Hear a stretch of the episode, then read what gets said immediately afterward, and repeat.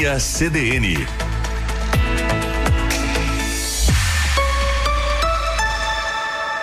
Carla Torres.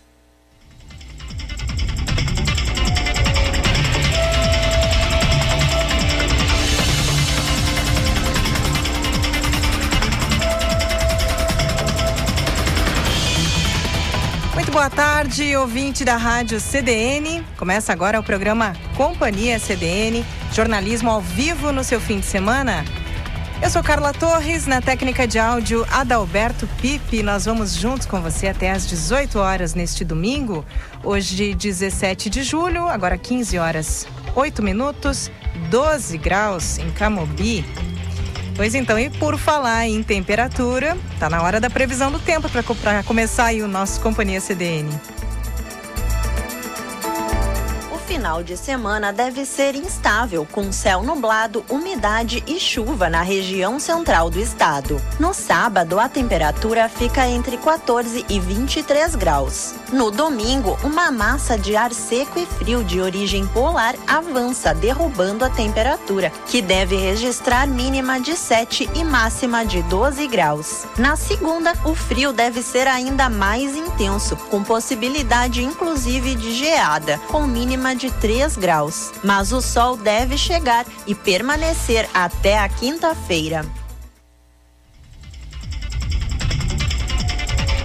Ouvimos Claudiane Weber com a previsão completa do tempo para este domingo e também o restinho não, né, gente? Começo da semana, pelo menos até quinta-feira.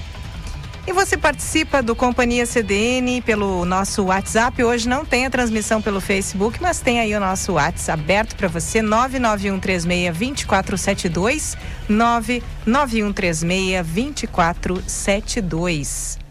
Companhia CDN é informação na medida certa para o seu fim de semana, seja em casa, no trabalho, onde você estiver. Acompanhe ao vivo pela 93.5 FM e também pelo aplicativo Grupo Diário ou ainda pelos players da rádio nos sites diariosm.com.br e bay.net.br.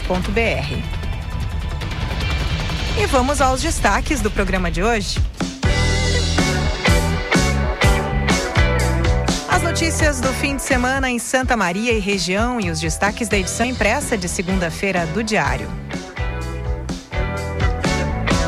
Daqui a pouquinho, o jornalista Gilson Alves nos traz os destaques do esporte. Logo mais, às 15h30, você conhece melhor o Abrigo Espírita Oscar José Pithan, entidade cadastrada nos programas Nota Fiscal Gaúcha e Peça Nota Santa Maria. A entrevista é com o diretor da instituição, Adalberto Siqueira. Às 16 horas, em torno das 16 horas, a jornalista Jaqueline Silveira comenta sobre o cenário político na semana que passou. Logo após as 17 horas, a educadora financeira Grace Kelly participa do programa. Grace, que é administradora de empresas e tem experiência de 22 anos como bancária. Você ouve hoje sobre a leitura, né? A análise que a Grace faz sobre o uso do cartão de crédito. Ele é amigo ou inimigo? É herói ou é vilão? Bom, fica aí o convite. É logo mais aqui no programa. E no Empreender pelas Redes de hoje, uma entrevista com o músico e professor universitário Gerson Rios Leme, ele que é autor do perfil com o seu nome completo no Instagram, Gerson Rios Leme, e também tem muita produção no canal de YouTube. No Moda Pra Quê de hoje, Antonella Pitinin reflete sobre a relação criada entre a roupa usada e a violência sexual sofrida por mulheres. E vamos relembrar aqui os destaques da edição de final de semana do Diário. Olá, confira agora os destaques da edição impressa do Diário deste sábado e domingo.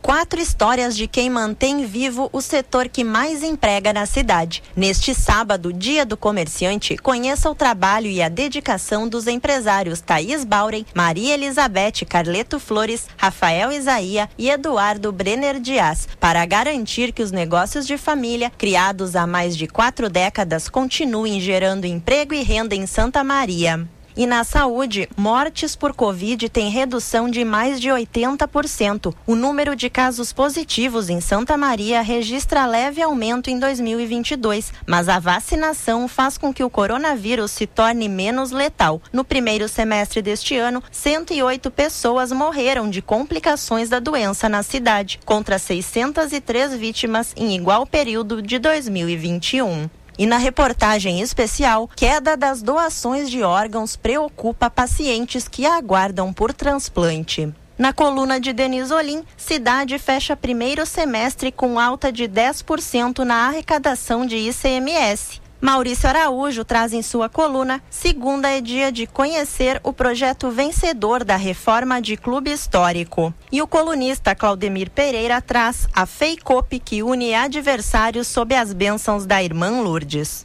Nesta edição, também confira a lista dos 2.652 mesários convocados para a eleição de outubro. E na revista Mix, um show para lembrar de Freddie Mercury ao piano. O paranaense Bruno Urabovski recordará canções do icônico vocalista da banda Queen em apresentações neste sábado no Teatro 13 de Maio. Músico roda o país com o projeto Rock ao Piano e escolheu Santa Maria para o 100º concerto. Corte de árvore divide opiniões de vizinhos e gera embate entre órgãos públicos. Júri condena duas mulheres apenas de 11 e 19 anos por matar jovem queimado. E a Feira da Solidariedade espera 100 mil visitantes até domingo. A Feira Internacional do Cooperativismo abriu as portas na sexta-feira, com boa presença de público. A partir das 10h30 deste sábado, a Rádio CDN irá trazer as informações ao vivo direto da FEICOP. Até mais! Ouvimos Claudiane Weber com os destaques da edição do Diário deste final de semana. E vamos aos destaques de alguns dos principais jornais do Brasil hoje. Manchete principal de Folha de São Paulo deste domingo: Brasil fica mais pobre sob Bolsonaro, renda média encolhe, PIB per capita cai e 2 a cada 3 brasileiros dizem restringir o orçamento. O quadro, aliás, precede a pandemia. O estado de São Paulo, verba pública banca luxos de dirigentes e líderes de partidos. Fundo partidário paga resort para Lupe e voos de jatinho para Lula. O Globo, permissão para compras de armas cresce 1.451% desde 2018. Ou seja, essa porcentagem significa, para a gente ter uma ideia melhor, que o número de permissões aumentou quase 15 vezes nestes 4 anos. O número de licenças baseado em registros ativos de caçadores e atiradores chega a 46 milhões. Essas são as manchetes. Opa, olha só, me enrolei aqui para falar manchetes, quase dei um carioquês aqui. Manchetes de alguns dos principais jornais do Brasil hoje. E eu recebo agora o jornalista Gilson Alves, que nos traz os destaques do esporte aqui no Diário. Gilson, muito bem-vindo, já vi vários desses tópicos aí, certamente, que tu vais desenvolver no Notícia da Hora, né? Que falaste agora há pouco. Bem-vindo. Boa tarde, Carla. Boa tarde, ouvintes. Obrigado pelo convite e trazendo alguns dos principais destaques do esporte nesse final de semana. Já falamos os resultados agora há pouco, como tu disseste aí no Notícia da Hora, sobre dupla Grenal. As duas equipes jogaram ontem. Pela Série A, o Inter empatou em 0-0 contra o Atlético Paranaense na Arena da Baixada. O Atlético Paranaense, que é treinado pelo Luiz Felipe Scolari e o Felipão. Com esse resultado, o Inter, que está na parte de cima, brigando pelas primeiras colocações, foi a 29 pontos e segue na terceira posição. Se tivesse, por exemplo, vencido o Atlético, claro que é um jogo difícil e não deixa de ser um bom resultado fora de casa, mas o Inter teria assumido, pelo menos de forma momentânea, a liderança do Brasileirão, com jogos ainda a ocorrer, claro, mas como fez apenas um ponto, foi a 29 e é o terceiro colocado. O Palmeiras segue na frente, o Corinthians também, E conforme os resultados paralelos hoje, o Inter se mantém na terceira colocação, mas correndo com risco, secando tanto o Fluminense, que vai jogar daqui a pouco com o São Paulo, assim como o Atlético Mineiro nessa briga na parte de cima da tabela. O Atlético Mineiro, que nessa semana foi eliminado da Copa do Brasil, mas tem suas atenções voltadas ao Brasileirão e joga hoje também, enfrenta o Botafogo fora de casa. O Fluminense também, que eu falei agora há pouco, joga fora de casa contra o São Paulo. Fluminense e Atlético Mineiro são os dois times que podem alcançar o Inter, por isso vale a torcida contra aí por parte dos colorados. Já o Grêmio, pela Série B do Brasileirão, foi a campo ontem também, uma coincidência, há muito tempo os dois não jogavam juntos, ainda mais em competições nacionais. No Gauchão acontece mais essa coincidência de horário, mesmo que não seja uma regra aí, mas por competições nacionais, e ainda um na A, outro na B. Coincidência, ontem os dois jogaram no mesmo horário e o Grêmio venceu o Tombense de Minas Gerais por 3-0. Com esse resultado, o Grêmio foi a 32 pontos, segue na quarta colocação da Série B, mas agora com uma distância um pouco maior com relação ao sexto colocado, que é o Sport com 26, o Sport que é o quinto colocado. Portanto, o Grêmio tem 6 pontos de folga, a gente pode colocar assim, nessa luta para tentar voltar à Série A. E também, com esses bons resultados consecutivos, já não está muito longe nem do terceiro colocado, que é o Bahia com 33, nem do Vasco, o quarto com 34. O Cruzeiro, sim, que é o líder da Série B, está um pouco mais longe, tem 38 e ainda joga nessa rodada, hoje à tarde, enfrenta o Novo Horizontino, pode distanciar ainda mais. Agora, passando ao âmbito local, o Inter SM terá algumas informações aí que farão parte ou ajudarão na sua programação para as próximas semanas. Ou na segunda ou na terça-feira, a Federação Gaúcha de Futebol deve se pronunciar de forma oficial sobre as equipes que vão participar da Copa FGF, a Copinha, nesse ano chamada oficialmente de Troféu Tarciso Flecha Negra, em homenagem a um ex-jogador do Grêmio, já falecido aí, o Tarciso, que jogou no Grêmio nos anos 70 e anos 80. Pois essa competição para o campeão vale vaga na Copa do Brasil do ano que vem, vale também um bom valor financeiro, são pelo menos mais cerca de R$500 mil para o vencedor. Para a realidade dos times do interior, um valor aí bastante alto que com certeza faria uma diferença aí nos cofres, e é por isso que o Inter SM vai participar da Copinha.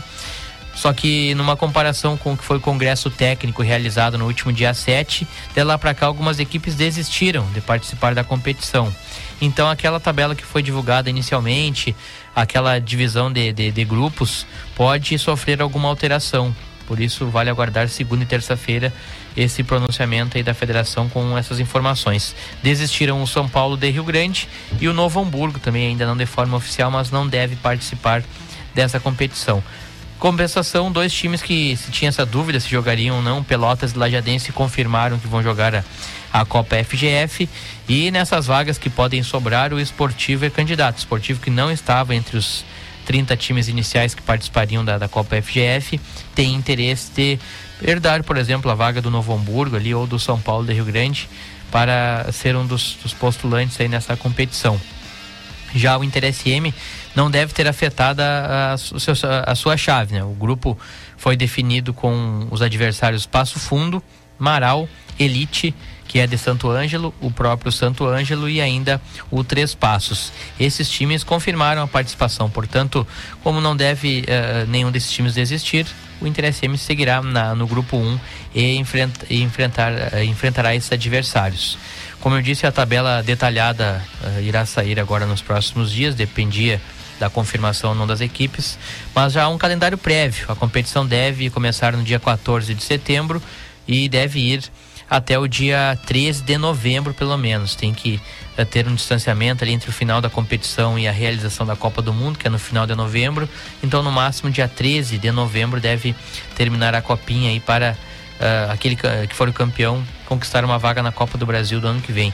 Estaremos acompanhando sempre o dia a dia do Inter SM, e vale chamar para as diversas plataformas do Diário, seja na Rádio CDN, no Impresso Diário, também no site do Diário SM, claro, na TV, essas informações relacionadas ao Inter SM, então, que terá a definição das datas de estreia da competição. Serão 5 jogos na primeira fase, a princípio, pelo que foi acordado no Congresso Técnico, é um turno único, então você joga 5 vezes, já se define os classificados e aí começa a jogar o sistema eliminatório. O técnico Alessandro Teles foi anunciado na última segunda-feira, pegou todo mundo de surpresa, um nome que não estava entre os cotados, a gente, para falar a verdade, nem conhecia o Alessandro Teles, mas ele é um auxiliar técnico já com histórico no futebol do interior, já trabalhou com o Paulo Porto, que é um técnico histórico no Inter SM, trabalhou também com o Ricardo Colbachini, por exemplo, no Pelotas, e para quem acompanha bastante futebol do interior sabe que ele passou por Passo Fundo, por próprio Pelotas, então, tanto com Paulo Porto quanto o Ricardo Colbachini, também trabalhou no Juventude e no Vila Nova de Goiás, outras equipes aí que ele já trabalhou como auxiliar, pois está começando a carreira de técnico e essa carreira será iniciada aí no Inter SM. O pontapé inicial nos trabalhos deve ocorrer na primeira semana de agosto, portanto, mais de um mês para a preparação. Uma diferença no que será essa preparação para a Copinha do que foi a preparação para a divisão de acesso é que para a divisão de acesso, no que terminou no primeiro semestre, e o que não terminou ainda, terminou para o Inter SM de forma precoce, né? O Avenida e o Esportivo ainda vão decidir o título nesse final de semana e na próxima, mas o Inter recebeu jogadores aos poucos, então começou com 9 atletas a cada semana, a cada dia iam chegando novos nomes para depois sim todos se reunirem e começaram na reta final só a treinar de forma homogênea, a gente pode colocar assim. Para a Copinha a ideia é que todos se apresentem do início ao fim, que já é uma diferença aí que pode ser providencial e para que os resultados sejam melhores, e isso deve ocorrer então na primeira semana de agosto, e nós sempre estaremos no acompanhamento então do Inter SM. Sim, Gilson, tu sabe que tu falaste agora, eu me senti um pouco aliviada, eu que não acompanho tanto, né, o esporte, não é o meu foco, assim, de interesse, claro, nós temos que estar informados, mas quando veio esse nome eu digo, nossa, eu tô por fora mesmo, mas hoje tu disseste que ele não era conhecido nem mesmo, né, entre vocês, assim, dessa forma tão detalhada. É, o que acontece no futebol e acaba sendo até comum. Pouca gente se detém a quem é o auxiliar técnico. Pois é. Mas dentro do futebol, na maioria das vezes, aquele que é auxiliar de momento, mais adiante ele vai se tornar o técnico. Sim. Ocorre alguns de fazerem a carreira o tempo todo como auxiliar, do início ao fim. Mas o Alessandro era aquele caso que trabalhou já... outra coisa, ele é carioca e eu... bati um papo com ele, conversei por pelo menos 10 minutos com ele, aí eu comecei a entender que já faz 16 anos que ele atua no futebol do Rio Grande do Sul. Bah. Então eu pensava que ele era carioca, bom, ele não deixa de ser carioca, mas eu digo, ele tem o conhecimento do que é o futebol do Rio Grande do Sul. Sim. Isso de certa forma me deixou mais tranquilo, não, mas ele sabe, ele conhece o mercado, ele sabe quais são os jogadores que atuaram nos últimos anos aqui no futebol gaúcho, que é muito se fala providencial para que os resultados sejam melhores, porque é um pouco diferente, adversidades climáticas, bastante chuva, gramados pesados, então ele conhece, mesmo ele não sendo gaúcho, ele conhece a realidade do futebol do Rio Grande do Sul, e a gente não o conhecia, mas a partir desse bate-papo fiquei com uma boa impressão. Tem também a questão financeira, às vezes do técnico que sai caro, como foi o Leocir da Lastra no primeiro semestre. Ah, chegou o Leocir, o Inter SM vai subir. Nem sempre é garantia de bom resultado. Nada contra nomes, a gente está colocando só situações que acontecem no futebol. E às vezes coloca um auxiliar que está buscando seu espaço, quer se tornar um técnico, ele está querendo crescer no em meio ao futebol profissional e de repente pode até ir mais longe ou conseguir resultados melhores do que aquele que chegou já com o nome pronto. Isso acontece às vezes. Sim. E é nisso que está apostando o Inter SM para o segundo semestre. Olha só, Gil, se falar em crescer, a gente tem aqui, você já deve ter visto essa informação faz uma meia hora. A Raíssa Leal, campeã da Liga Mundial de Skate Street na etapa de Jacksonville, nos Estados Unidos. É assim que fala mesmo, Gilson? Acho que sim. Então, a Fadinha conquistou aí o 4º título da etapa na carreira. A Pamela Rosa fica em 3º lugar. E, claro, trazendo para o âmbito local, nós temos visto uma movimentação interessante em torno do skate aqui também, né? Não sei se a Fadinha inspirou aí o pessoal. Ah, acredito que sim, teve grande visibilidade o skate nas últimas Olimpíadas. E trazendo para o âmbito local, como tu falaste, na semana passada teve uma competição de skate na Praça do Malé. Lá não há uma pista específica para isso, mas há um espaço, e aí a organização, a Associação de Skate Santa Maria chega com os materiais, e nesse espaço que tem na Praça do Malé monta os obstáculos e todos os os acessórios e que levam as competições de skate, e está cada vez mais crescendo. Teve participantes não só de Santa Maria, mas de outras cidades do estado e algumas até de fora do estado. Eu lembro que tinha um competidor do Uruguai, então isso ocorre bastante. É um esporte aí que aumentou a visibilidade por resultados da fadinha, por exemplo, mas também pelo fato de ter se tornado um esporte olímpico, e aí a transmissão acaba chamando a atenção. E outra coisa que chama bastante para esse esporte, que foi o que mais me saltou os olhos, vamos dizer assim, é que parece que um torce para o outro. No futebol não é legal. Assim, na maioria dos esportes não é assim. A gente Sim. sabe, um tá contra o outro. Só que aí o que me surpreendeu, na hora da contagem dos pontos, era o que tava em segundo. Às vezes eu via o colega ou o adversário conseguir fazer uma manobra diferente. Ao invés de ficar triste, olhar pra pontuação, ele ia lá e vibrava junto. Isso é bem... É algo que não é comum no esporte. Eu pratico e gosto e desenvolvo de alguma forma o esporte, acompanho de algum tempo. Pra mim não era assim, é algo que é incomum, mas... isso acaba sendo bom, né? Porque a gente vê que uma coisa é ser adversário, outra coisa é torcer contra a pessoa. E no Sim. skate a gente viu que acaba um torcendo pro outro. Isso me chamou bastante atenção, hein? Que lindo! Olha, preciso acompanhar. Preciso acompanhar aí uma sessão dessa. Como é que chama? Uma partida? Não é uma partida. Como é que se diz, Gilson? No skate, eu não sei. Pois é, como se fosse a performance. E aí, depois da performance de cada atleta, tem a pontuação da arbitragem, e a partir da pontuação que se define quem é que está em primeiro, quem é que está em segundo e assim por diante. Tá certo. Temos muito a aprender. Eu, pelo menos, tenho muito a aprender sobre os diferentes esportes, né? Nós temos bastante foco no futebol, mas é muito, muito legal ver esse cenário aí se diversificando, né, Gilson? E não é fácil. Por mais que eu acompanhe, de certa forma... pelo menos em âmbito geral, não tem muito esporte difícil a gente acompanhar, não é? Como tu falaste, o futebol, as regras já são universais, todo mundo gosta, ou quem não gosta, pelo menos acompanha e entende. Sim. Agora tem muito esporte que a gente tem que parar e pensar, ou estudar antes de ir pra frente da televisão e acompanhar. O skate é um deles, não é fácil entender, não. A gente olha, ele fez a manobra e tal, mas na hora da pontuação, e acaba sendo um esporte subjetivo, porque não é a pontuação que, na minha interpretação, pode ser uma, de repente, pra quem tá do lado é outra. Então tem essa parte da hora da votação, que faz um esporte diferente dos outros, e depende dos jurados ou dos árbitros, né, para definir qual é a pontuação. Sim. Gilson, um belíssimo trabalho para ti, então, e uma ótima semana. Obrigado, igualmente, bom programa. Valeu. Você ouve Companhia CDN com você até às 18 horas. Siga conosco.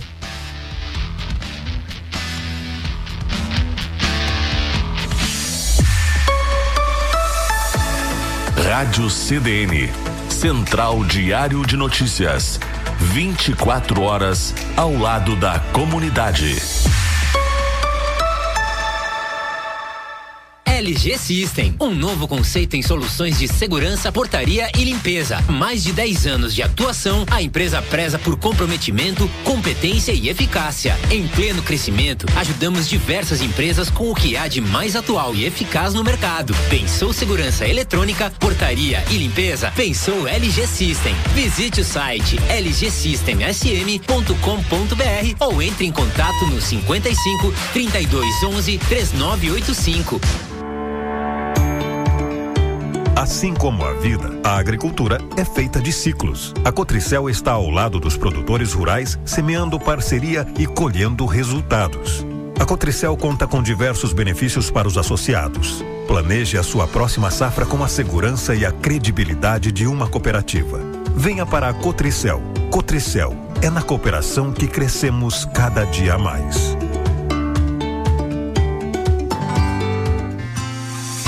Sua casa nunca foi tão importante como agora. A Michele Decorações sabe bem, e por isso alia os melhores produtos sob medida, como tapetes, cortinas e papéis de parede, com um serviço especializado que só quem está há mais de 40 anos no mercado pode garantir. Nos siga nas redes sociais ou utilize nosso atendimento online pelo WhatsApp 981156491. Para dar um upgrade na sua casa, chame a Michele Decorações. Quer informação sempre atualizada e debates sobre os fatos mais relevantes do dia? Então o programa F5 foi feito para você. De segunda a sexta, às 10, os jornalistas Pamela Rubim Mate e Maurício Araújo vão trazer conteúdo de qualidade para você, além da participação especial do advogado Lúcio Antunes e dos editores Denis Olim e Marcos Fonseca. F5, atualização e debate sobre os principais fatos do dia. Viva a pluralidade de experiências na graduação. Faça o vestibular de inverno complementar da UFN e escolha entre cursos de graduação presencial, semipresencial ou EAD. Faça parte da nova modelagem acadêmica, crie seu próprio caminho com roteiros de estudos e participe de disciplinas que integram alunos de diversos cursos. Vestibular de inverno complementar UFN. Inscrições abertas. Consulte as formas de ingresso em ufn.edu.br. A revista Persona do Grupo Diário já pode ser encontrada em 11 pontos de venda em Santa Maria. Garanta a sua Persona, uma revista influente, criativa, relevante, otimista e diversificada. Acesse persona.net.br ou chama o Grupo Diário no WhatsApp 55 3213 7272 e saiba qual o ponto de venda mais perto de você.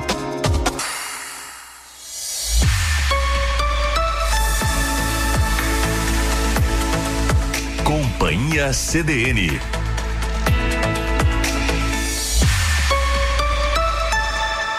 Carla Torres.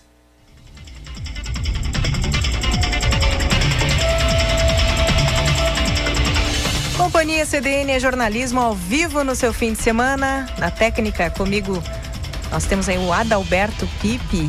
E juntos vamos aí até às 18 horas.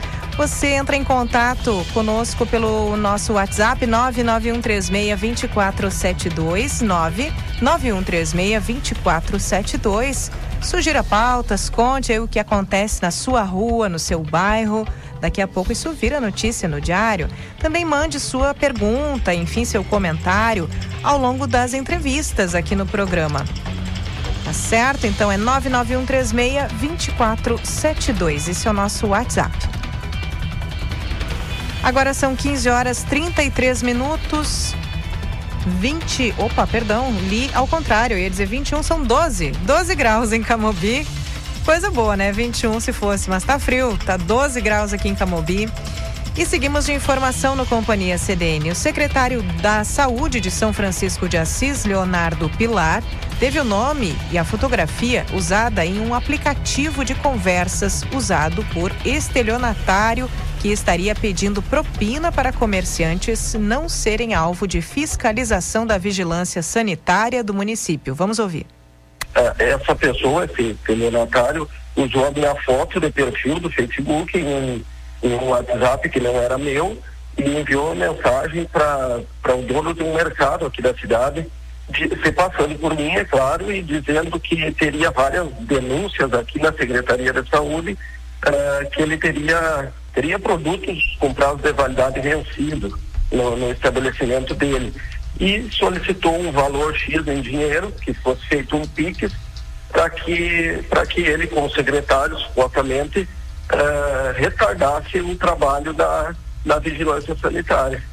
Então, foi ao desenrolar dessa conversa, o estelionatário mandou um áudio, e como esse comerciante é conhecido meu, foi aí que ele percebeu que aquilo poderia ser um golpe, e aí imediatamente ele me ligou, diz: ó, estou se passando por ti, eu conheci que não é a tua avó. Aí contou todo o fato acontecido, eu pedi para ele que não depositasse dinheiro, que eu tomaria as medidas cabíveis no momento, né? Não aconteceu nenhum pagamento, né? Provavelmente não aconteceu, porque esse comerciante é conhecido meu, né? O momento que o estelionatário mandou um áudio, que eu considero que ele foi tão amador, né, de mandar um áudio, e como ele era conhecido meu, ele percebeu, mas não é um secretário, né? Ainda o comerciante ainda disse que falou para ele: não, mas pode vir agora aqui fazer a fiscalização, não tem problema nenhum, ele não tem nada vencido no mercado, né? E a pessoa foi estendendo a conversa. e dizendo, não, mas a vigilância está saindo daqui, eu preciso que tu faça o depósito para mim segurar eles, né? E a minha preocupação era justamente essa. Eu pensava, daqui a pouco liga para um comerciante ou qualquer outra pessoa aí que não me conhece, acaba caindo no golpe, acaba gerando uma conversa de que eu, como secretário, estou cobrando propina para retardar o trabalho da vigilância, né? Mas eu tomei as medidas cabíveis, registrei um boletim de ocorrência na delegacia da cidade, né? Deixo também o alerta aí que esse mundo moderno virtual tem os prós e tem os contras, né? Acaba acontecendo esse tipo de coisa.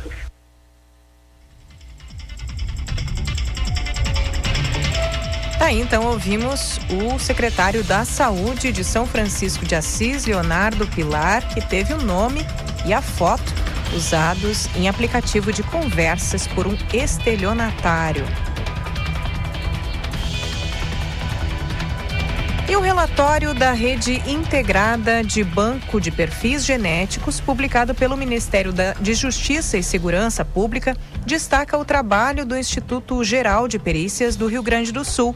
Pela 7ª vez consecutiva, o Estado aparece no estudo de identificações humanas a partir dos vínculos genéticos entre familiares e pessoas desaparecidas do Brasil.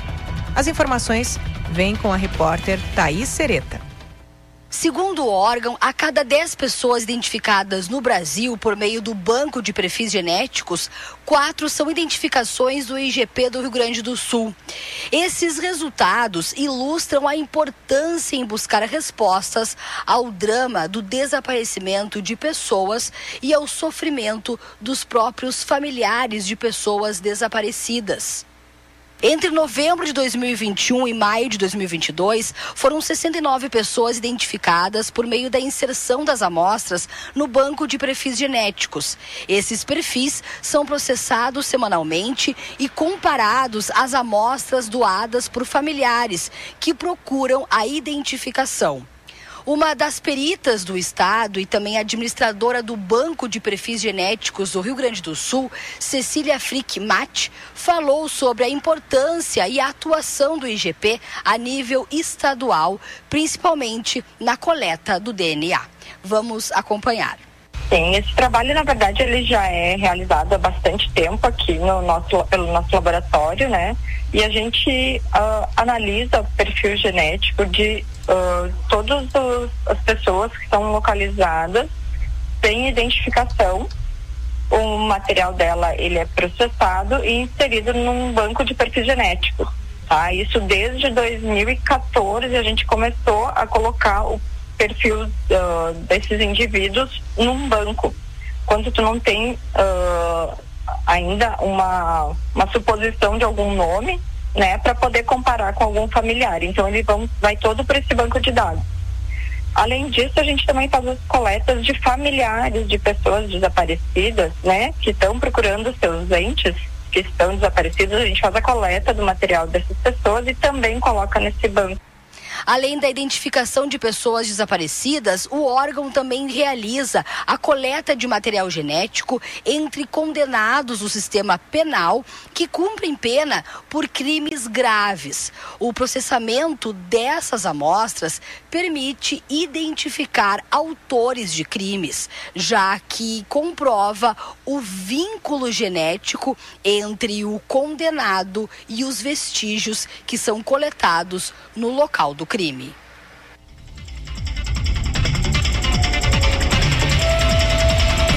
A repórter Thaís Sereta nos fala sobre este relatório da Rede Integrada de Banco de Perfis Genéticos, publicado pelo Ministério de Justiça e Segurança Pública, que destacou o trabalho do Instituto Geral de Perícias do Rio Grande do Sul. E o programa Nota Fiscal Gaúcha completou 10 anos em junho.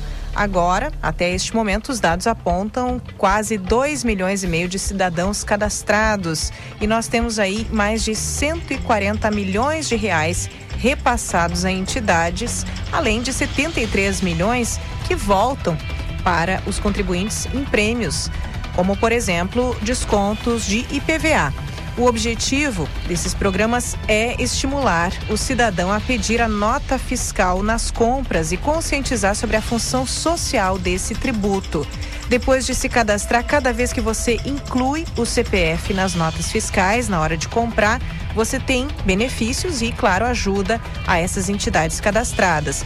Companhia completa hoje entra hoje na quarta semana da série de entrevistas com representantes das entidades cadastradas, tanto no programa Nota Fiscal Gaúcha, quanto no Peça Nota Santa Maria, que existe desde 2015. O programa recebe agora o diretor do Abrigo Espírita Oscar José Pithan, Adalberto Siqueira. O abrigo é cadastrado no Nota Fiscal Gaúcha e também recebe a partir dos tributos direcionados no município também. Boa tarde, senhor Adalberto. Boa tarde, Carla. Boa tarde aos ouvintes da Rádio CDN. É com grande satisfação que estamos conversando com vocês a respeito da Nota Fiscal Gaúcha e Peça Nota Santa Maria e outros assuntos que entenderem interessante em relação ao nosso abrigo. Claro, o senhor comentou a casa, né?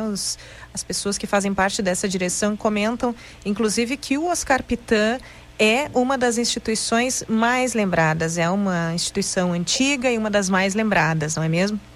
Sim, nós estamos completando agora, dia 28 de agosto, 73 anos de existência. Olha só. Atendendo pessoas idosas em situação de vulnerabilidade social. Estamos hoje com 30 idosos e participamos desde o início da Nota Fiscal Gaúcha, né?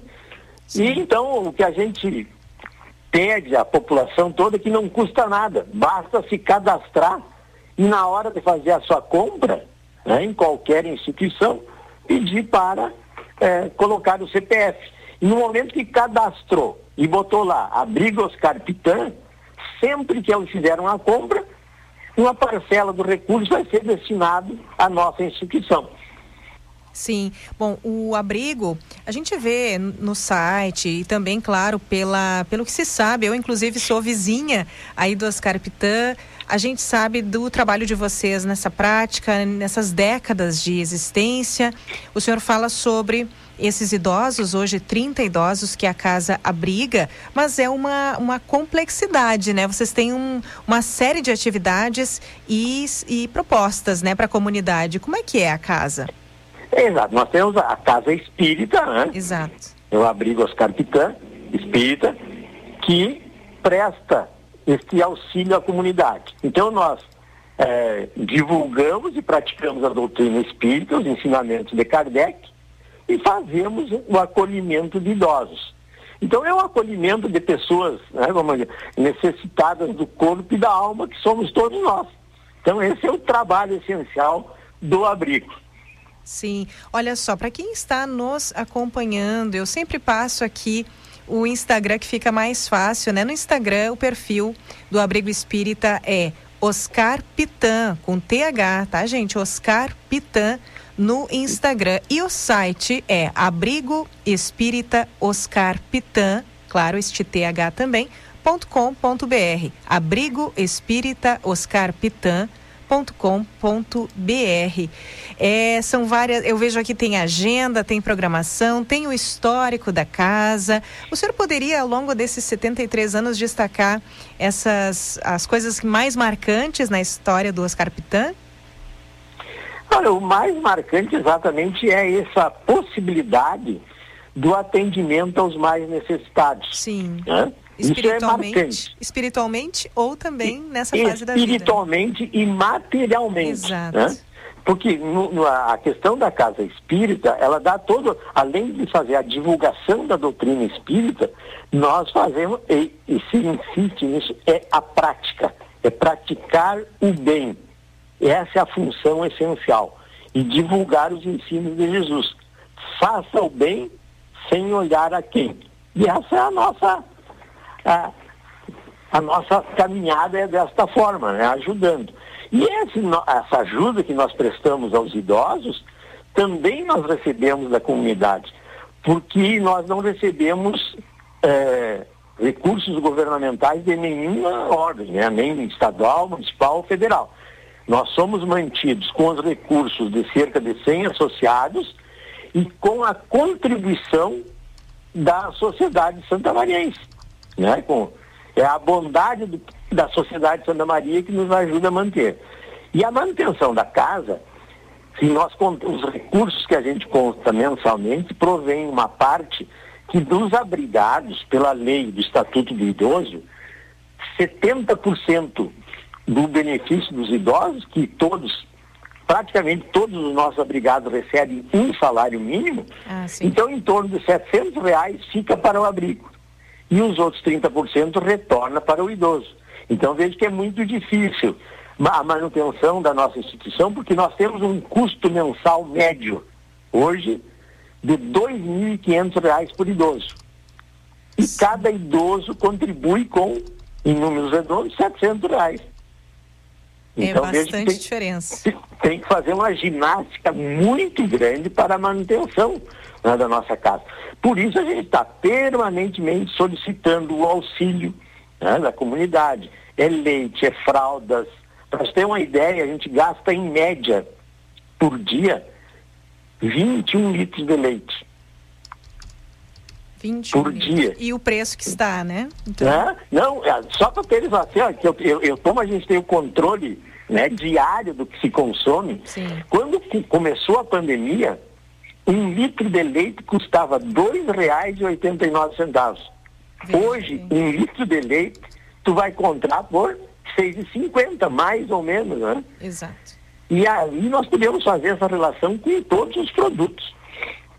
Olha só, o senhor falou em 30 idosos e daqui a pouco nós vamos ampliar um pouco esses recursos, esses valores e na casa, né, para receber, para dar as condições, para auxiliar e também desde cuidados, limpeza também. Quantas pessoas formam essa equipe? Sim, nós temos assim, uma enfermeira, que é a chefe do setor de enfermagem, 8 técnicos de enfermagem. Sim. Temos 3 porteiros, uma cozinheira e 4 pessoal da limpeza. Então nós temos um quadro, temos ainda também uma assistente social, uma psicóloga e uma fisioterapeuta, que perfazem um total de 20 funcionários. 20 pessoas. 20 pessoas. Certo. Então, veja que só a parte dos técnicos, né, que é o atendimento direto são 8 técnicos mais uma enfermeira. Sim, o senhor falou, agora vamos lá, o senhor falou em 30 idosos, dá para dizer quase R$3.000 aí por idoso, isso... 2.500 é, de certeza. De certeza. Nós temos aí, talvez, no limite, né, R$90.000, de custos praticamente mensais, né? Porque nós temos ainda, eu não sei se o senhor inclui nisso as contas de água, luz e tudo isso, né? Sim, isso é o custo médio mensal, incluindo todas as despesas. Tudinho, então é muito dinheiro, literalmente é muito dinheiro. O senhor falou sobre esse direcionamento da renda deles, né? Que vai, enfim, que ajuda, isso. Mas também, claro, e agora entramos nestes repasses a partir do Nota Fiscal Gaúcha e do Peça Nota Santa Maria. Outro dia conversava com a diretora do Instituto Olavo Bilac e ela nos falando sobre 3 repasses ao ano, quanto que fecha isso ao longo do ano e realmente é uma conta muito apertada, é muito difícil. Não sei qual é a situação do Oscar Pithan em relação a esses repasses.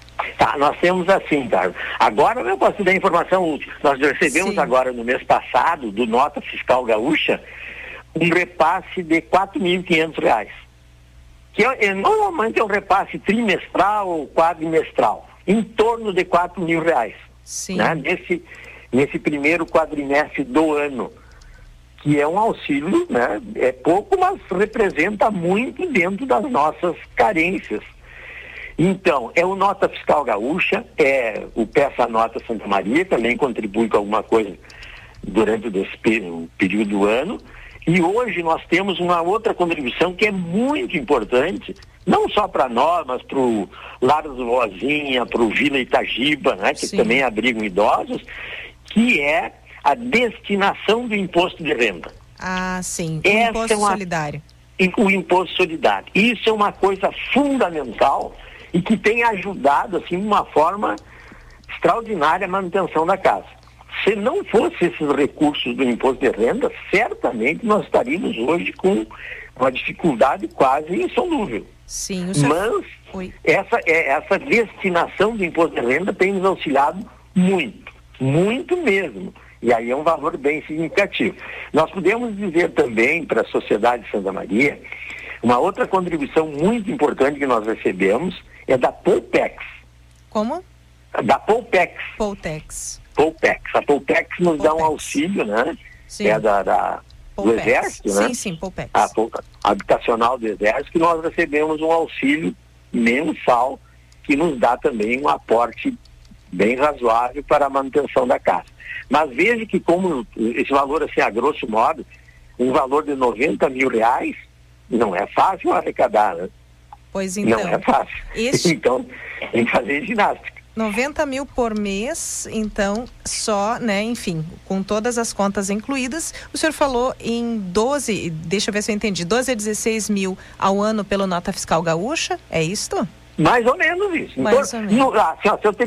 Se eu considerar 12 mil reais recebidos, não era. Porque sim, às vezes pode dar um pouquinho mais, um pouquinho menos. Mas a base é em torno de 12 mil nós recebemos. Isso. Nesse ano que passou, e esse ano de 2022 já recebemos agora 4.500. Pois então, dá para dizer que desses 90 mil... por mês, o Nota Fiscal Gaúcha acaba contribuindo com 1.000, né? Nesse todo, se vamos considerar o ano. Isso, dá para considerar isso, verdade. Pois é. E o Peça Nota, como é que é essa proporção? Peça Nota é um valor um pouquinho menor, né? Porque inclusive tem, por exemplo, as escolas podem, durante o Peça Nota, destinar.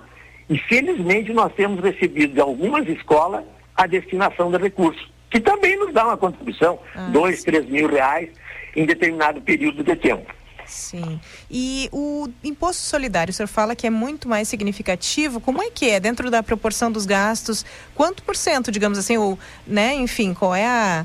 É, para te dar uma ideia, assim, Carla, o ano passado, 2021, nós recebemos do imposto solidário um total de 118 mil reais.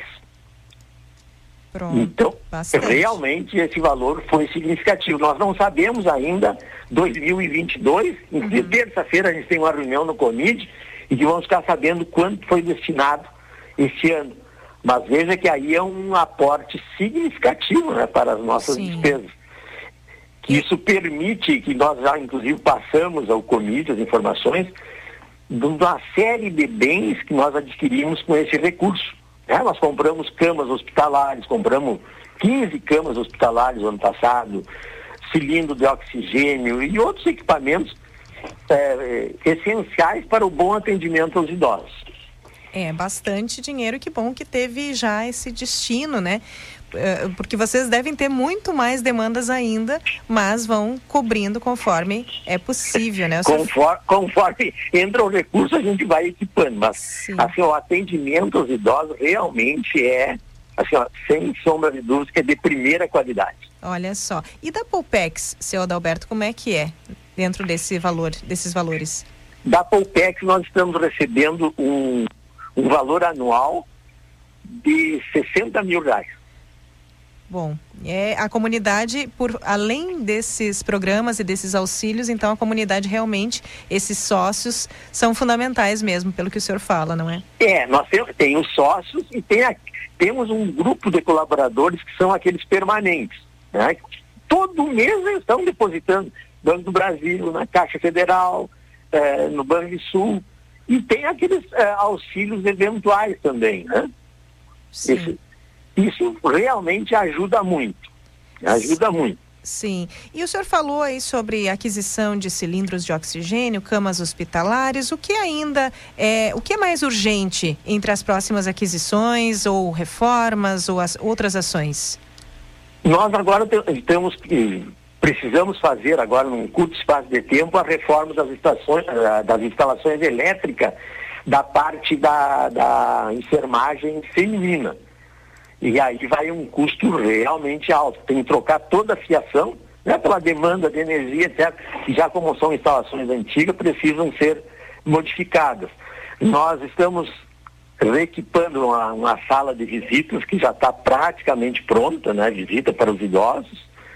Então, estamos sempre investindo na qualidade, a melhoria da qualidade do atendimento ao idoso. Tá certo. Seu Adalberto, vou reforçar aqui os contatos, né? Pelo menos as redes sociais, o Sim. site, então, Oscar Pithan, com TH, né? Para quem... alguém que possa ainda não conhecer, porque é tão conhecido o Oscar Pithan. Vamos repetir aqui, Oscar Pithan com TH no Instagram, e o site é abrigoespiritaoscarpithan.com.br. Seu Adalberto, gostaria de deixar outros contatos? Isso aí.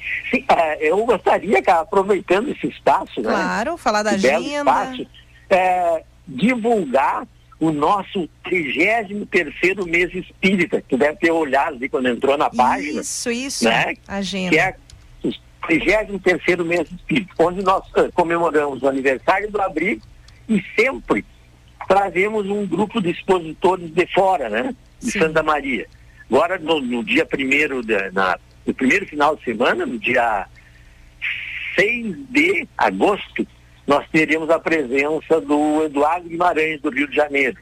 E depois, nos sábados subsequentes, expositores de outros estados do Brasil. Então, o convite a todos os amigos que conhecem já o Abrigo para esse mês espírita, 33º mês espírita, comemorativo ao nosso aniversário. Certo. 73 anos de existência. E os horários nesses sábados? Os horários, nos sábados, às 20 horas, e nos domingos, né, que tem a palestra no sábado e no domingo de manhã, que sempre tem o seminário, domingo às 9 horas da manhã. Certo, nós Nesses temos... 4 fins de semana. Temos aqui o endereço, né? Fica na Chácara das Flores, Rua Silvio Romero, 413.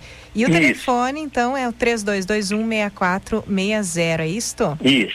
Só chama atenção, Carlos, assim, Sim. ó, que o endereço é Silvio Romero, mas na realidade a entrada é pela Rua Aparício Borges, né? Porque pega todo o quarteirão, então a entrada principal é na Aparício Borges. Isso é importante dizer, porque a gente até se vai pelo endereço, acaba que... Não achando, porque era a entrada antiga, né? Muito Sim. antiga do abrigo, era para Silvio Romero. E depois, como se tem todo o quarteirão ali, a entrada principal é na Aparício Borges. Tá certo, então, Aparício Borges, Oscar Pithan, que fica no bairro Chácara das Flores, telefone 3221-6460. Seu Adalberto, muito obrigada pelo seu tempo e também muito sucesso nas ações do Abrigo. Nós que agradecemos a oportunidade, mais uma vez, e um bom final de semana para todos os nossos ouvintes e para vocês em especial. Muito obrigada. Muito obrigada para o senhor também. Mas então, eu conversei com Adalberto Siqueira, ele que é um dos dirigentes do Abrigo Espírita Oscar José Pithan, nessa série de entrevistas com as entidades cadastradas nos programas Nota Fiscal Gaúcha e Peça Nota Santa Maria. O abrigo é cadastrado em ambos os programas e ainda recebe, claro, esses auxílios dos quais o seu Adalberto nos falou. E veja bem, né, com os 30 idosos, com um custo médio de R$ 2.700, nós temos aí um custo geral de cerca de R$ 90 mil reais por mês no Oscar Pithan. É interessante nós termos essa dimensão da realidade dessas instituições, não é? Então, cadastre-se se você ainda não fez, né? Não foi ao site, não fez o seu cadastro no Nota Fiscal Gaúcha e no Peça Nota Santa Maria. Vá lá para se cadastrar no NFG, né? O Nota Fiscal Gaúcha é nfg.cefaz.rs.gov.br, nfg de Nota Fiscal Gaúcha, .cefaz de Secretaria da Fazenda, não é? .rs.gov.br. No próximo domingo, seguimos com a série de entrevistas com outra instituição cadastrada no Nota Fiscal Gaúcha ou no Peça Nota Santa Maria, ou mesmo nos dois programas. Daqui a pouquinho, na volta do bloco, eu recupero aqui a informação sobre o Peça Nota Santa Maria, que o site agora me fugiu aqui, mas eu recupero essa informação, tá certo? Tá aqui então o endereço do Nota Fiscal Gaúcha e logo após o intervalo eu passo aqui as informações do Peça Nota Santa Maria. Companhia CDN vai a um breve intervalo. Seguimos com mais informação na medida certa para o seu fim de semana até às 18 horas. Fique com a gente.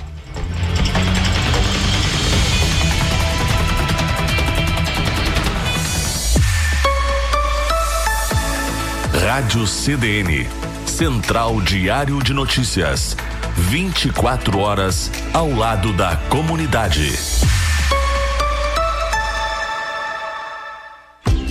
Só quem é revendedor de energia solar, parceiro da MPE Distribuidora e Intelbras, tem equipe de engenheiros sempre próxima, facilidade de financiamento e garantia direto de fábrica. Seja parceiro de uma empresa brasileira com mais de 40 anos no mercado e cresça no setor de energia solar. MPE, a sua distribuidora Intelbras Solar no Rio Grande do Sul. Acesse www.mpe.com.br.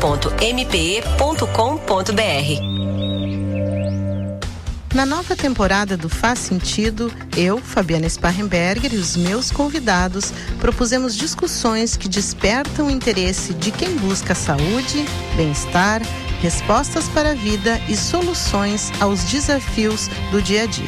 11 horas, todo domingo. Faz Sentido. Se é importante para você, é assunto para nós.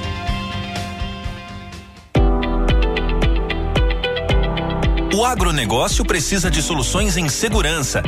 Na Secure, os projetos são personalizados. Monitoramento de armazéns de insumo, cercamento eletrônico, portaria remota e muito mais. Com o sistema de tecnologia da Secure, você se preocupa apenas com a sua produção. É a sua liberdade com a nossa segurança.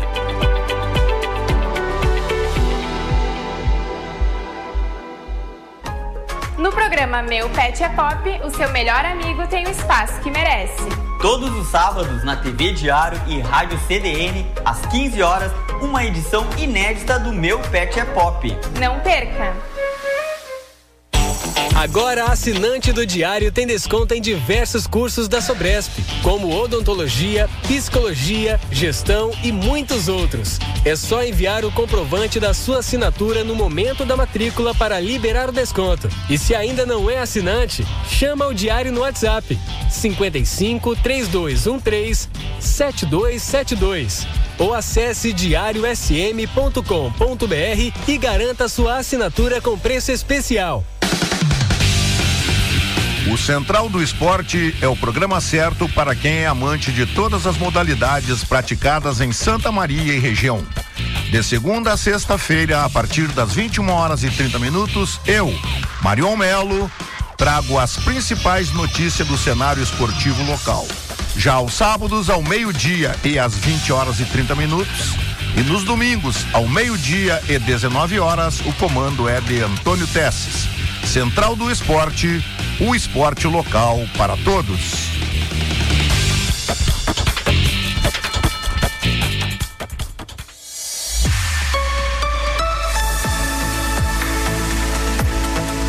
Companhia CDN.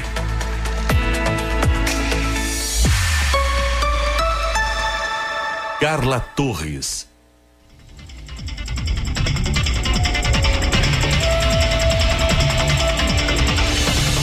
Companhia CDN, informação na medida certa para você no final de semana, seja em casa, no trabalho, onde você estiver. Acompanhe ao vivo pela 93.5 do seu FM, também pelo aplicativo Grupo Diário ou pelos players da rádio em diariosm.com.br e bay.net.br. E eu vou recuperar a informação aqui que há pouco eu prometi. Pois então, entrevistei o senhor Adalberto Siqueira, um dos dirigentes do Abrigo Espírita Oscar José Pithan, nessa série de entrevistas sobre as instituições cadastradas, não é, no Nota Fiscal Gaúcha e no Peça Nota Santa Maria. Eu tinha passado aqui o endereço para você se cadastrar no Nota Fiscal Gaúcha. Vou repetir, afinal, né? Não custa. nfg.cefaz.rs.gov.br. E ainda o Peça Nota Santa Maria. Acesse issnetonline.com.br/Santa Maria/Peça Nota. Vou repetir: issnetonline.com.br/Santa Maria/Peça Nota. Nós tivemos hoje, como em outros momentos aqui nessa série, uma ideia, né, da realidade dessas instituições. Veja bem, Oscar Pithan, uma das instituições mais lembradas, mas realmente o repasse pode melhorar aí por esses programas e porque você pode se cadastrar. Você que está nos ouvindo e ainda não direciona os seus tributos na hora da compra, não é?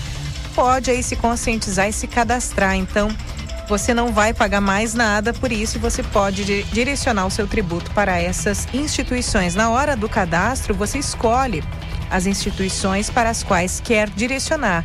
Então, fica aí a série como uma dica também a cada domingo para que você ouça, não é? Você saiba realmente a história, a realidade destas instituições.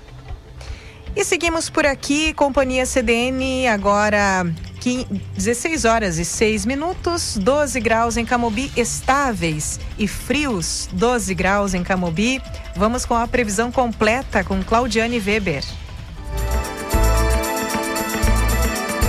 Final de semana deve ser instável, com céu nublado, umidade e chuva na região central do estado. No sábado, a temperatura fica entre 14 e 23 graus. No domingo, uma massa de ar seco e frio de origem polar avança, derrubando a temperatura, que deve registrar mínima de 7 e máxima de 12 graus. Na segunda, o frio deve ser ainda mais intenso, com possibilidade inclusive de geada, com mínima de 3 graus, mas o sol deve chegar e permanecer até a quinta-feira.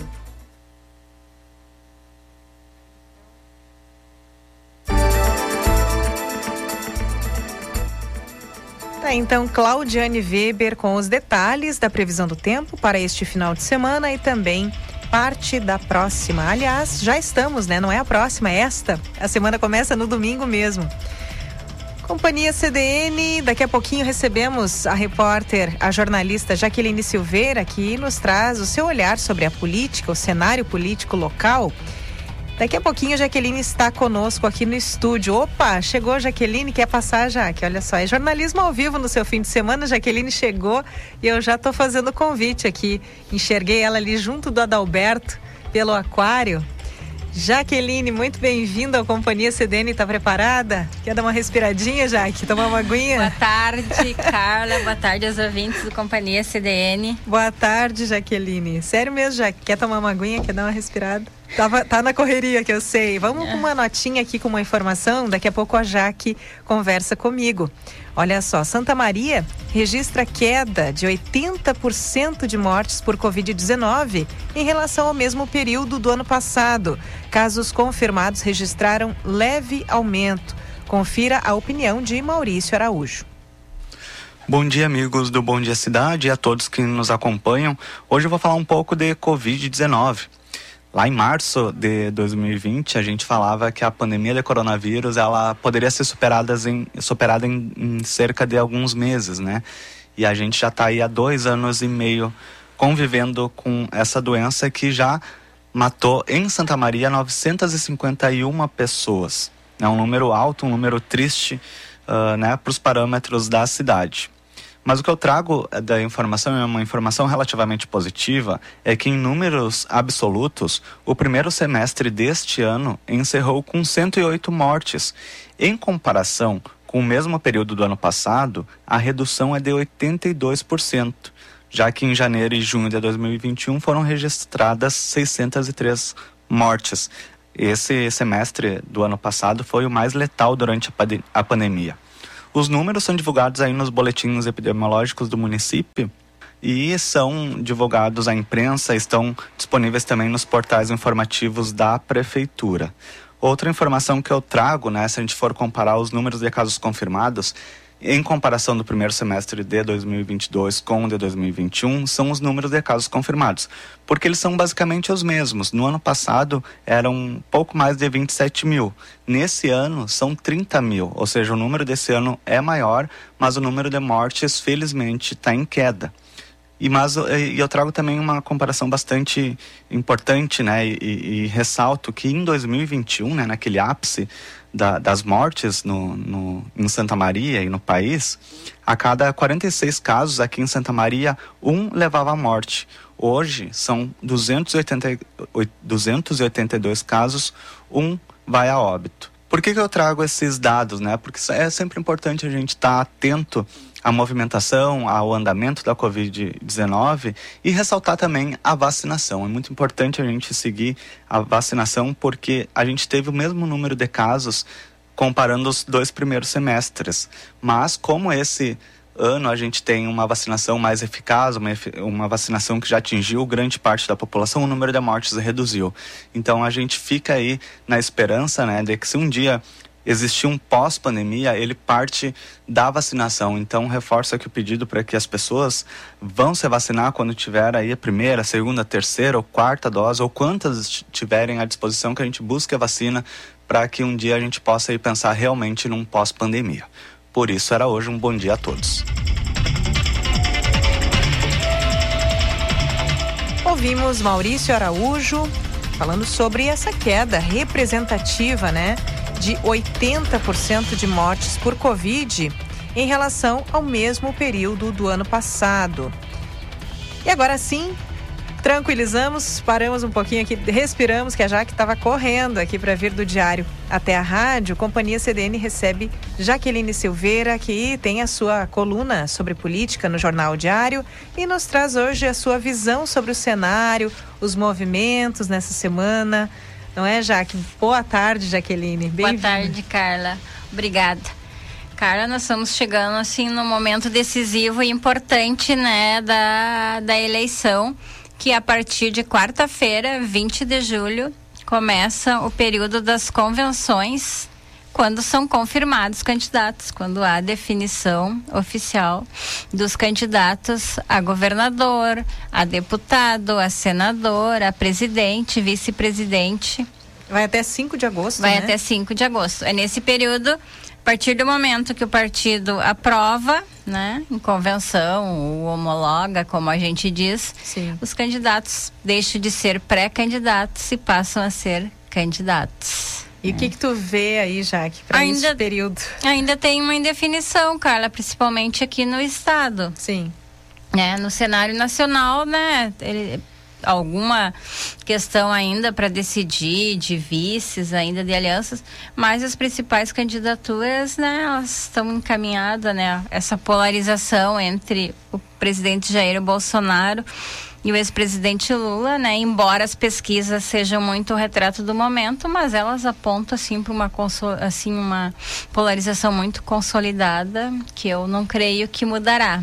Como não é que está a proporção agora, já que eu não acompanhei nessa semana, mas mudava, né? Nessas últimas semanas estava mudando bastante. Não alterou muito. Para mim, eu vi assim, talvez eu vi várias pesquisas. Aí que tá, Jaque. Aproveitando a tua vinda aqui, a que pesquisas nós devemos dar ouvidos? Isso é interessante, né? As pessoas saberem em que fonte elas devem confiar. É, porque surgem muitas pesquisas nesse período. Algumas até encomendadas pelos próprios partidos, né? Exato. Que, né, é consumo interno, mas tem outras, né, que elas são divulgadas, né, aparecem institutos, né, mas as pessoas têm que olhar, né, institutos assim que não são muito conhecidos, né, eles não são muito confiáveis, de repente assim, né, meio do nada eles aparecem numa eleição, né, mas nós temos o Datafolha, né, que é um instituto que trabalha há muito tempo, né, e claro que não é infalível, né, a gente já viu, né, tipo o Ibope, né, em algumas eleições aí cometeu alguns erros assim, né, que o Ibope até que mudou, né, o nome dele, agora não lembro de cabeça aqui, mas é... Vamos recuperar essa informação. É IPEC ou alguma coisa assim hoje, que era o antigo Ibope. Tem a pesquisa CNN, né, Census Key, que é uma pesquisa confiável, que sempre faz, né, não só sobre eleições, mas sobre outras questões, né, outros temas também. Ibope Inteligência, Jaque. Temos aqui essa mudança, não sei se teve outra ainda. De Ibope, passou a se chamar Ibope Inteligência. Mas ele tem uma sigla aí que eu acho que é... Vamos lá, vamos buscando. Eu acho que aqui é IPEC, alguma... IPEC, é o antigo Ibope? Então, tá aqui essa discussão. Acredito que é essa mesma, ó, vamos lá. Vai falando que eu vou te buscando então, aqui. Então, é preciso, né, olhar, né, para esses institutos que sempre fazem pesquisas, que normalmente, né... Porque, né, a gente vê que nesse período... Eu mesma, às vezes, eu olho ali aparece vários que estão fazendo pesquisas que eu não conheço, né? Então, né, tu tem que dar prioridade, né, para esses que normalmente fazem e já tem um nome, embora, claro, é que nem eu disse, né? Passíveis de erro também, né? Sim. Isso pode acontecer. Olha só. Mas o Datafolha, e o Datafolha é um dos que mais tem feito pesquisas, né? Nacionalmente, né? Também esse dia teve uma, acho que é do BTG Pactual também, que é do banco também, que tem feito pesquisas. Olha o que eu achei aqui, Jaque. Conferindo essa informação, realmente o IPEC, fundado em fevereiro de 2021... né, carrega consigo essa história aí do Ibope. O que eu achei também foi, e agora tu me confirma, a Associação Brasileira das Empresas de Pesquisas. Então, o IPEC cadastrado na Associação Brasileira das Empresas de Pesquisas. É interessante as pessoas irem atrás, buscar o site dessa associação e ali certamente encontrar outras fontes confiáveis. Já que tu falaste sobre problemas, né, no Ibope e... enfim, nós sabemos de outras pesquisas que, em primeiro momento, já achamos meio duvidosas, daí depois a gente vai observando e realmente as repercussões negativas vêm.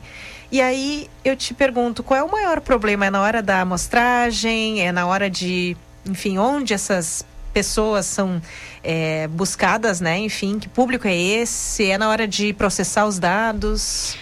Eu acho que é muito na metodologia, né, ali, que isso inclui, né, o número de pesquisados, né, o mapeamento das regiões, né, sim, né, porque dependendo, né, tipo, hoje tem essas pesquisas mais que são institutos que já trabalham há muito tempo, né, eles têm uma metodologia, né, e a gente vê que todos esses, o que usam quase a mesma metodologia, né, mostram, tipo, essa polarização entre o atual presidente Jair Bolsonaro e o ex-presidente Lula, né? Pois. Então, tu, né, aponta para esse cenário que eu acredito, né, que talvez o que mude ali é os percentuais, né? Mas eu acredito, né, que são os dois que vão ir para o segundo turno aí, e que as pesquisas que usam a mesma metodologia, eu acho que elas apontam para esse cenário e eu creio que elas, né, como eu disse, né, é muito o retrato do momento, né? Isso é, sim, hoje, né? Sim. Né? É 2 de outubro, mas não parece, até porque terceira via não conseguiu emplacar, né? Pois é, eu gostaria que tu comentasse um pouco pra gente, tanto em nível nacional quanto estadual, Jaque. A terceira via, né, Ciro Gomes do PDT, né, que é pré-candidato novamente, mas ele não conseguiu aglutinar, né, ele tem dificuldade também para fazer alianças, né. Isso mostra a pesquisa ali, que ele, tipo, é o terceiro colocado ali, permanece ali, né, mas não consegue, né, decolar, digamos assim, né, aumentar seu percentual. Simone Tebet, né, que seria uma novidade, que é uma mulher concorrendo pelo MDB, com o apoio do PSDB, que deve ter, mas também, né, as pesquisas mostram que agora que ela se tornou um pouco mais conhecida, mas ela não está conseguindo emplacar, né, ela não está conseguindo avançar. Claro que a partir do horário eleitoral, que começa em final de, acho que é 26 de agosto, ele vai dar uma projeção, mas não creio que é suficiente, né, para romper uma polarização muito consolidada que é, né, entre presidente Bolsonaro e ex-presidente Lula. Olha, eu até iria te perguntar assim, já que é um palpite, mas eu acho que ninguém se arrisca a dar um palpite a essa altura, né, num segundo turno. Não sei se tu já te arriscou. Porque o segundo turno é uma outra eleição, Carla, né? Difícil. E é a eleição da exclusão, né? Exato. Vem a pergunta ali em quem você não votaria de jeito nenhum, né? Essa é a eleição, é totalmente diferente do primeiro turno, né? Sim. Primeiro turno você escolhe lá seu candidato, assim, com a convicção que você tem, né? Já no segundo turno você muda de, né? É uma outra questão. O Rio Grande do Sul, né? A partir do momento do ingresso do ex-governador Eduardo Leite, ele mexeu com o cenário no estado, né? O cenário era um sem ele, né? Outro com ele, né? Ele, aliás, que fez uma agenda pela região, assim, uma maratona, assim, de compromissos. Ele chegou na quinta-feira, foi para Júlio de Castilho, Tupã, Siretã, depois Silveira Martins, e passou a sexta-feira o dia inteiro e praticamente quase todo o sábado em Santa Maria. Ele saiu daqui já no final da tarde, assim, né? foi em quase todos os veículos de comunicação da cidade, deu entrevista, se reuniu com empresários. No sábado passou pelo hospital regional, passou pela Casa de Saúde, foi a São Martinho da Serra, onde tem as obras de asfaltamento da ERS 516, né? E depois no sábado também esteve aqui o deputado estadual Edegar Pretto, que é o pré-candidato do Partido dos Trabalhadores, que fez uma Assembleia Popular que ele vem fazendo aí em diferentes regiões do estado para debater a elaboração do plano de governo. Hoje ainda há uma indefinição, né? A gente tem 11 pré-candidatos, né? E temos praticamente só um que escolheu toda a sua chapa completa. A maioria ainda não tem vice, né, Carla? Então há uma indefinição ainda, e nunca vi assim, acho que tão indefinido o quadro, né, com as convenções já começando então, a partir de quarta-feira, né? Vai ter que sair, até dia 5 vai ter que sair, né? Exatamente, há muita incógnita no MDB ali, né, que tem o pré-candidato, o deputado estadual Gabriel Souza, mas o MDB nacional, né, pressiona para que apoie o Eduardo Leite, né, e o próprio Eduardo Leite também pressiona, né, o MDB, que seriam, né, para unir as candidaturas mais de centro. A direita também está dividida, a esquerda também está bem dividida, né? Porque a direita vai ter o senador Luiz Carlos Reis, do Progressista, que tem a chapa completa, que tem a vereadora Tanise Sabino, que é de Porto Alegre, né? Do PTB, que é a sua vice. E tem também, né? Que disputam o apoio do presidente Bolsonaro, que é o Onyx Lorenzoni, que é ex-ministro, né? Do governo Bolsonaro, e que também é de direita, e ambos vão concorrer. Isso aí é uma questão já definida ali, ninguém vai abrir mão, né, para outro. Pois. Na esquerda também, né, tem o deputado estadual Edegar Pretto e tem o ex-deputado Beto Albuquerque do PSB, né, que nível nacional o PSB apoia o ex-presidente Lula. Mas aqui eles conversaram, mas não se entenderam, não chegaram numa unidade, então os dois devem concorrer, né? Então, é um cenário dividido entre a esquerda e a direita, que, na minha opinião, só favorece ao ex-governador Eduardo Leite, esse cenário bem dividido entre direita e a esquerda também dividida. E a semana passada, o ex-governador ele conseguiu um apoio importante, que é do União Brasil. Por quê? Todos queriam a União Brasil. Por quê? Porque tem o maior fundo eleitoral, mais de 700 milhões, e tem o maior tempo de TV. Né? E isso interessa para o ex-governador, porque ele quer mostrar as obras que ele fez no seu governo. Então, ele interessa muito para ele ter tempo de TV. Pois então, há pouco conversávamos também sobre o contexto em que o Eduardo Leite se coloca novamente, né, à disposição do eleitorado para o governo do estado. Essa recente saída, enfim, essa confusão, digamos assim, né, que aconteceu na cabeça de muita gente, isso teria algum efeito, Jaqueline? Tu acha que isso pesa não muito a favor ou não tem nada a ver? O fato dele ter dito que não concorreria à reeleição, então, né, e ter renunciado, ter tentado um projeto nacional e depois ter voltado atrás, porque aí o PSDB ele tinha perdido as prévias pro Dória. Aí, né, o Dória já saiu enfraquecido das prévias, mas era o pré-candidato, né? E aí, sim, paralelamente, ele tentou, né, se viabilizar com o apoio, diga-se de passagem, dos bastidores da própria cúpula nacional do PSDB, que não queria o Dória, né? Pois é. Mas isso ficou meio assim, quando ele sentiu que isso estava meio chato, ele recuou, voltou atrás e voltou os olhos para o Rio Grande do Sul. Carla, eu acho que a questão da reeleição não vai pesar quase para ele ter dito que ia... E depois não vejo muito assim. Porque tinha setores empresariais que já estavam pedindo para ele concorrer, né? Ele vai apostar mais no governo que ele fez. Sim. Não vejo que isso vai pesar. Isso vai ser mais para os adversários tentarem desgastar ele. Claro. Mas também acho que vão ter que pensar muito se isso vai somar para os adversários, né? Pois sim. Porque, não sei, perante, acho que grande parcela da população... Não vai ter um peso muito grande isso. Talvez vai ter mais a questão assim dele. Ah, mas ele queria era ser presidente, não era exatamente ser governador, né? Mas então... Queria era, digamos, governar o país. Não era o Rio Grande do Sul que ele queria. Ele já sabe, sim, pela renúncia. Talvez isso um pouco, mas a reeleição em si eu não vejo que vai pesar muito. E até falando em... os adversários, né, seja nesse caso ou em outros, usarem algumas informações para se beneficiar, nós temos, lembrando também, o direito de resposta que passa a valer justamente nessa quarta-feira, exatamente, né? Dia 20, é. Não, e isso às vezes acontece bastante, principalmente depois que começa o horário eleitoral, Carla. Sim. Né? Acontece, né? De alguém ter que dar uma resposta para alguém, né? E hoje nós estamos vivendo um momento bem delicado de desinformação, né? Pois. De novo, muito, né? Muito. E isso é uma coisa bem preocupante e ruim, né? Para uma eleição, né?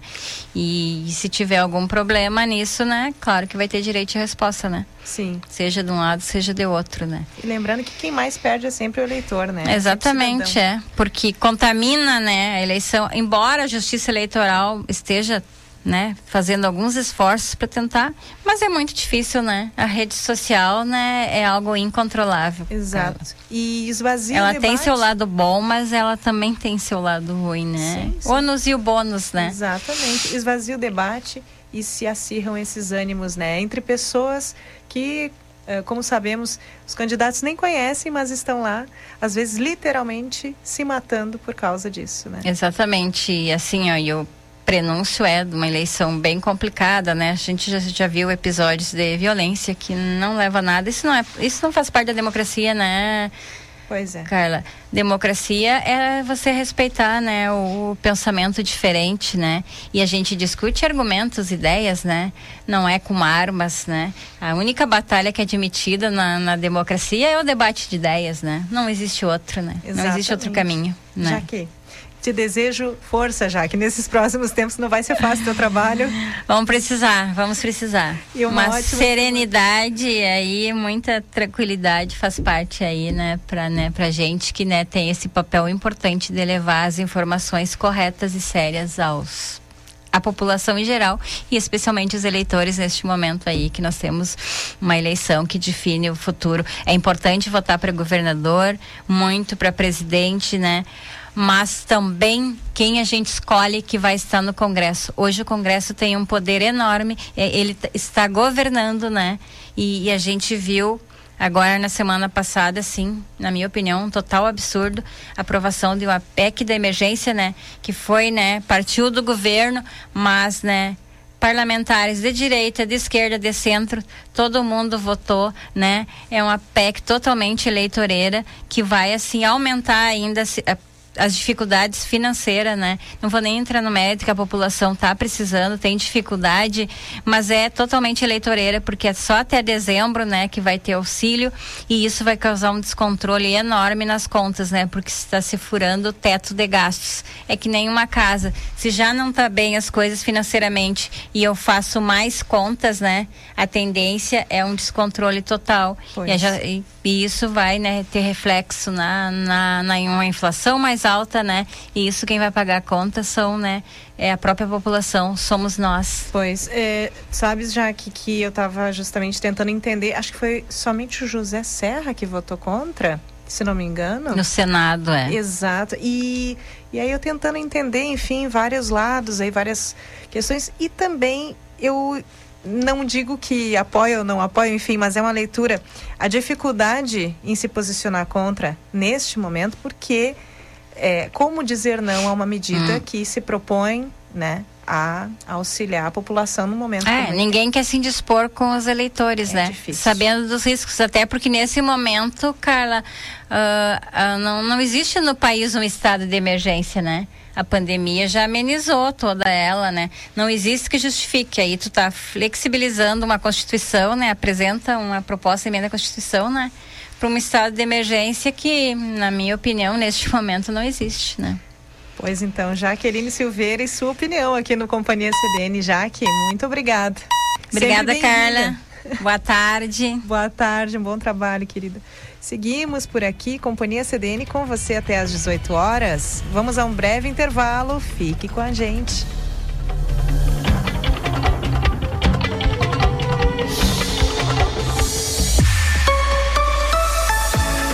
Rádio CDN, Central Diário de Notícias, 24 horas ao lado da comunidade.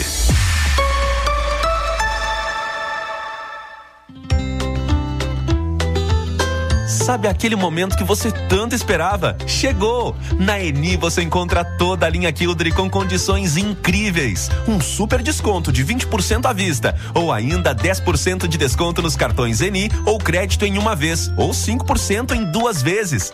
Passe agora em uma loja Eni ou acesse o app e garanta seu Quildre por muito menos. Eni, seu estilo a cada passo. Está na hora de se conectar com o seu futuro. As inscrições para o vestibular de inverno da Faculdade Sobresp já estão abertas. Graduação em odontologia, psicologia, gestão 4.0, graduações EAD, cursos técnicos, capacitações, pós-graduação e muito mais. Bolsas de até 50%. Venha estudar na faculdade que mais cresce em Santa Maria. Inscrições pelo site sobresp.com.br. Faculdade Sobresp, um mundo de possibilidades. Nos 50 anos da Unimed Santa Maria, você merece o melhor plano com 50% de desconto. São planos de saúde para você, para sua família e para sua empresa com as melhores condições. 50% de desconto nos 3 primeiros meses e carência zero para consultas e exames simples sem taxa de adesão. Faça já o seu. Fale com a gente ou acesse www.unimedsn.com.br. A notícia tem urgência e prioridade no Central CDN. De segunda a sexta, em 2 edições, a equipe do Diário faz um giro por Santa Maria e região com as principais informações do dia e da semana. O programa vai ao ar às 11 horas com a apresentação de Thaís Sereta e às 17 horas com Rogério Kerber. Central CDN, a notícia direto ao ponto.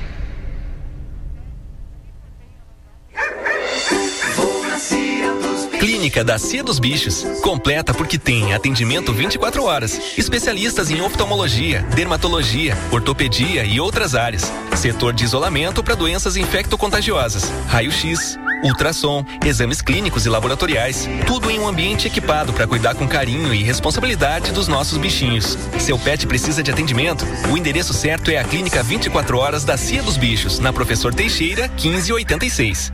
Chegou o Junte e Compre do Diário. Promoção de eletrônicos. Para adquirir e participar, basta juntar 3 selos do jornal mais o valor promocional. Nesta edição, serão 4 eletrônicos. Caixa de som portátil Bluetooth recarregável, carregador portátil Powerbank, headphone sem fio, fone de ouvido. Disponível na sede do Diário, na Faixa Nova ou na loja do Diário, no Elegância Shopping Center. Para mais informações, chama o Diário no WhatsApp 55 3213 7272.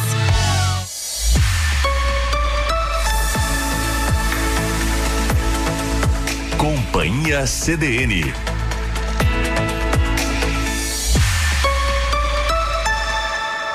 Carla Torres.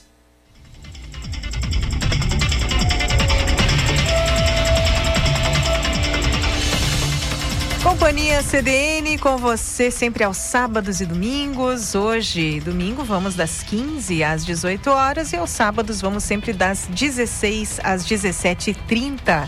Nosso WhatsApp está aberto para você, 99136-2472, 99136-2472. Agora são 16 horas 34 minutos, 12 estáveis e frios, 12 graus em Camobi. Seguimos de informação por aqui. Com mais de 2.500 pessoas na lista de espera, Estado e Santa Maria registram queda nas notificações e doações de órgãos.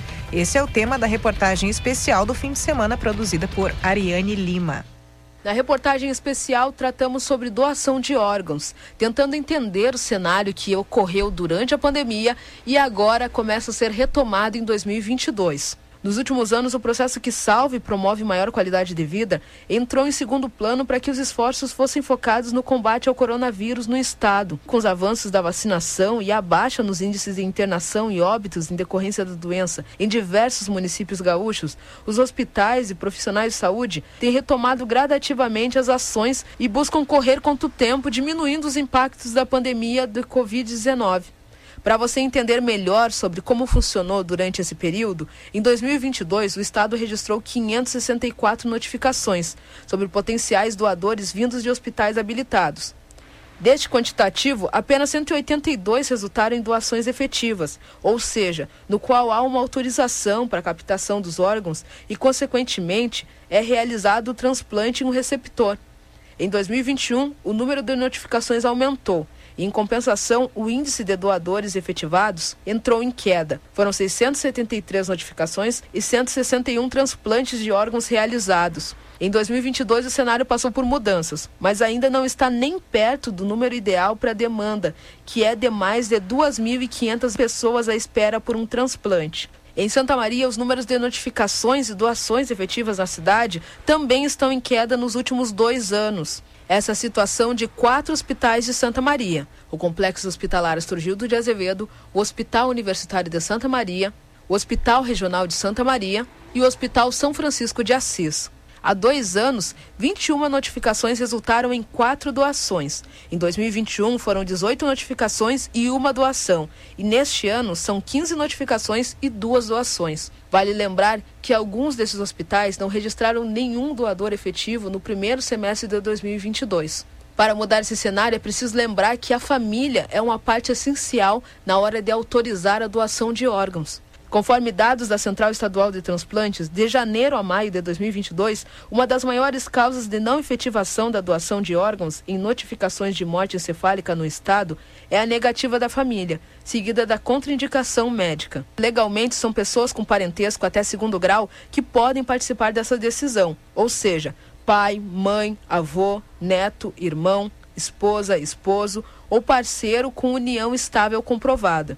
Entre os motivos do não consentimento familiar também está a demora na entrega do corpo. Por conta de testes e exames, a captação de órgãos pode levar de 12 a 24 horas para ser realizada. Mesmo assim, é preciso lembrar que após esse processo, o corpo do doador passa por uma recomposição, sendo encaminhado para os familiares, que poderão velá-lo normalmente. A Central Estadual de Transplantes também fornece à família do doador informações sobre o sexo e a idade dos receptores, bem como entrega uma carta de agradecimento pela ação. Além da doação por morte encefálica, também existe a doação em vida. A compatibilidade entre doador e receptor também é importante nesse processo e normalmente ocorre entre familiares. E quando não há parentesco entre o doador e o receptor, é necessária autorização judicial. Nessa reportagem também contamos um pouco da história do motorista de transporte escolar Leopoldo Pilvesan Filho, de 55 anos, que aguarda na fila de espera por um rim há 5 anos.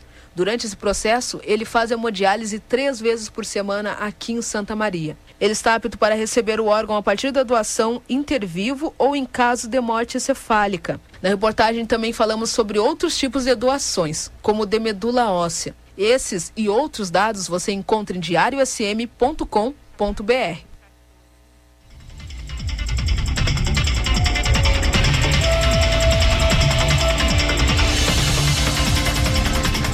Ouvimos Ariane Lima sobre esse preocupante dado, né, de com mais de 2.500 pessoas em lista de espera, Estado e Santa Maria que registram queda nas notificações e doações de órgãos. Essa é a reportagem especial, você encontra também, claro, na versão impressa, né, no diário impresso deste fim de semana, páginas 25 a 29 da edição deste final de semana. E apesar do tempo chuvoso, instável, o público compareceu em grande número neste sábado aí, no Centro de Referência de Economia Solidária Dom Ivo Lorscheiter. Essa é a 28ª Feira Internacional do Cooperativismo e Economia Solidária. As informações com o repórter Bernardo Abade. Apesar do tempo chuvoso e instável, o público compareceu em grande número neste sábado no Centro de Referência de Economia Solidária Dom Ivo Lorscheiter para a 28ª FEICOP.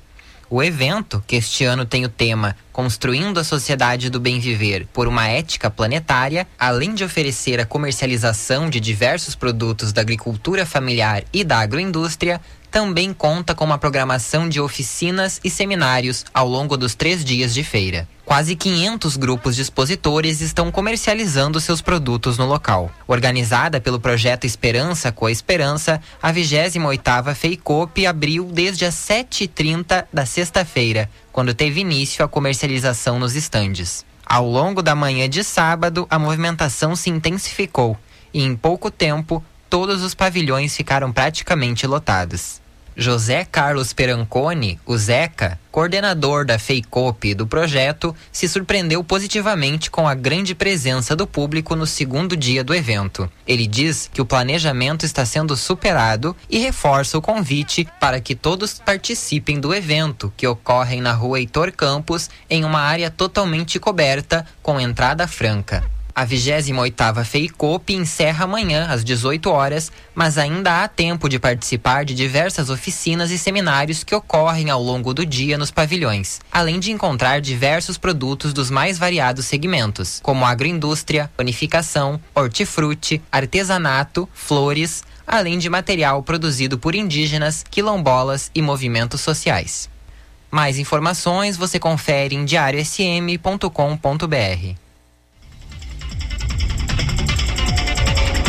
Ouvimos Bernardo Abade falando sobre o panorama aí da 28ª Feira do Cooperativismo. E só para nós falarmos deste último dia, né, a programação, a última oficina que começou agora às 15 horas foi com o Calu, oficina de origami com Calu Flores, e às 18 horas tem o encerramento oficial da 28ª FEICOP e a leitura da carta da 28ª Feira.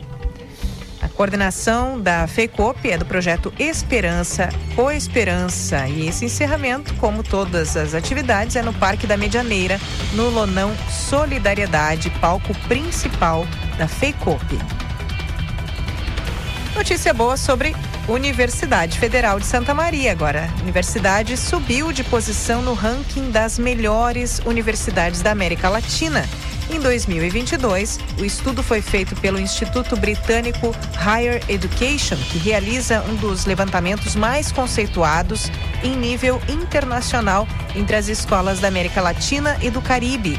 As informações com o repórter Bernardo Abade novamente. No levantamento de 2020, a UFSM estava na posição 51 entre as melhores universidades da América Latina. No ano passado, na 29ª. E em 2022 chegou à 27ª posição, a melhor já alcançada desde o início da avaliação. Nesta edição do ranking foram avaliadas 197 instituições de 13 países da América Latina e do Caribe. Para a análise, o Instituto avalia as instituições de ensino através de seus pilares principais: ensino, pesquisa, transferência de conhecimento e perspectivas internacionais. Neste ano, o grande destaque da UFSM foi na categoria Citações, com uma pontuação que saltou de 41,9 no último ano para 71,1 em 2022. Este critério corresponde a 20% da avaliação e está relacionado à influência da pesquisa e ao papel das universidades na disseminação de novos conhecimentos e ideias, levando em conta o compartilhamento das pesquisas pela comunidade acadêmica. As citações ajudam a evidenciar o quanto cada universidade está contribuindo para a soma e compartilhamento de conhecimento nas mais diversas áreas. Outra categoria em que a UFSM se destacou foi a perspectiva internacional. Cresceu 6 pontos em comparação a 2021. Esse item está relacionado à capacidade de atração de alunos de graduação, pós-graduação e professores de outros países, além de produção de artigos em coautoria com pesquisadores internacionais. Entre as universidades do Brasil, a UFSM ocupa a 18ª posição. Já entre as instituições de ensino gaúchas, a universidade é a 3ª colocada geral e 2ª das públicas, atrás somente da Universidade Federal do Rio Grande do Sul. O reitor da UFSM, Luciano Schuch, comemorou os resultados que vêm sendo obtidos pela instituição. Segundo ele, os números são fruto do trabalho comprometido que a comunidade acadêmica realiza. Mais informações em diariosm.com.br.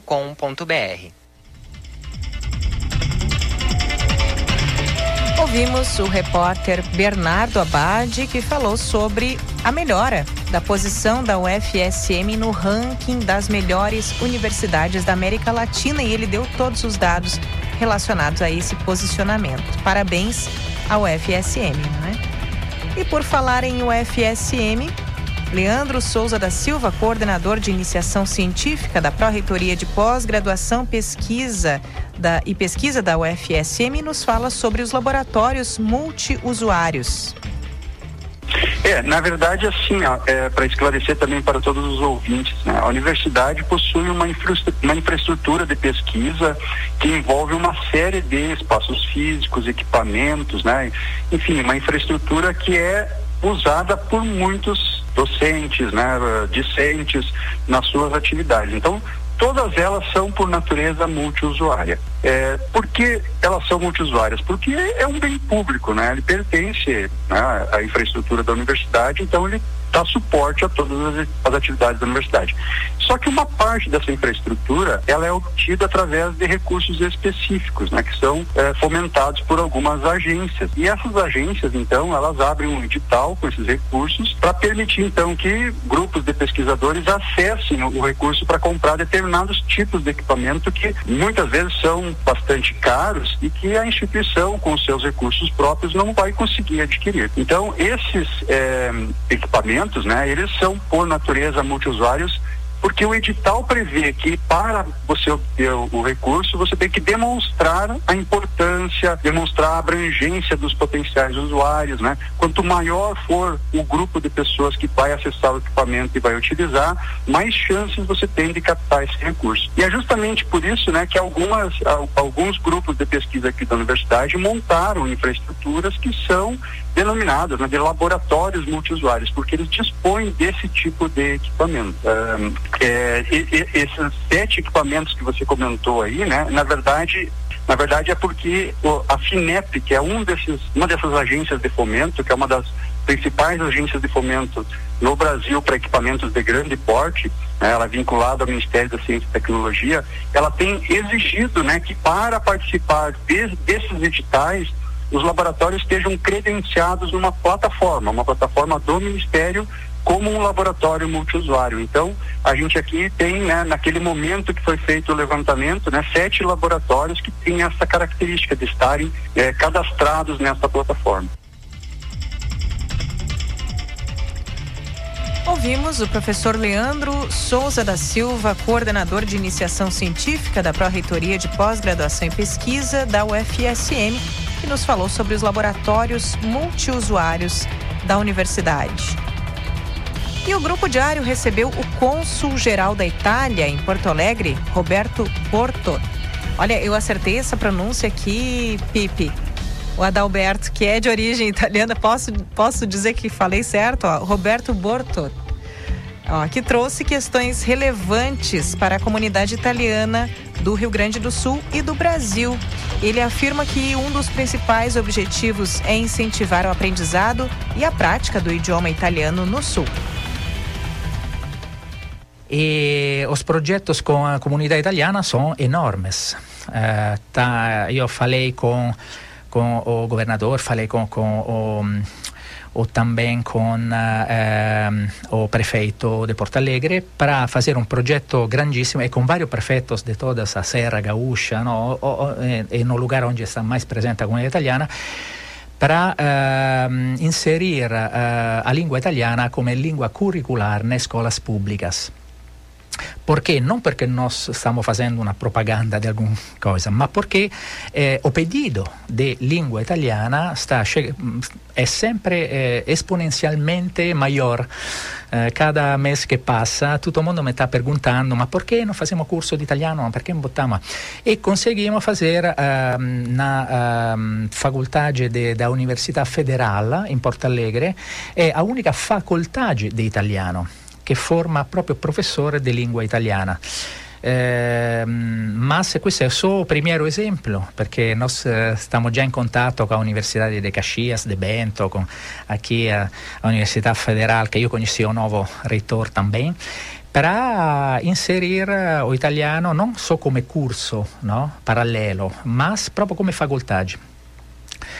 E in vista di questo grande progetto e anche un insegno curriculare, no? Una scuola, un insegno fondamentale, un insegno medio, falamos com o governador para investir, não, sobre isso, porque depois que o professor foi formado, é importante que tem possibilidade de fazer concurso depois na escola pública, não?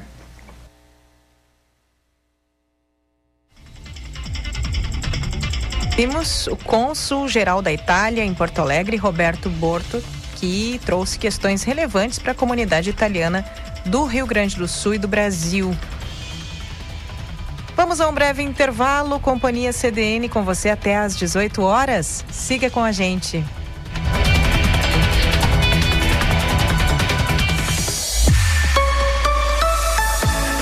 Rádio CDN, Central Diário de Notícias.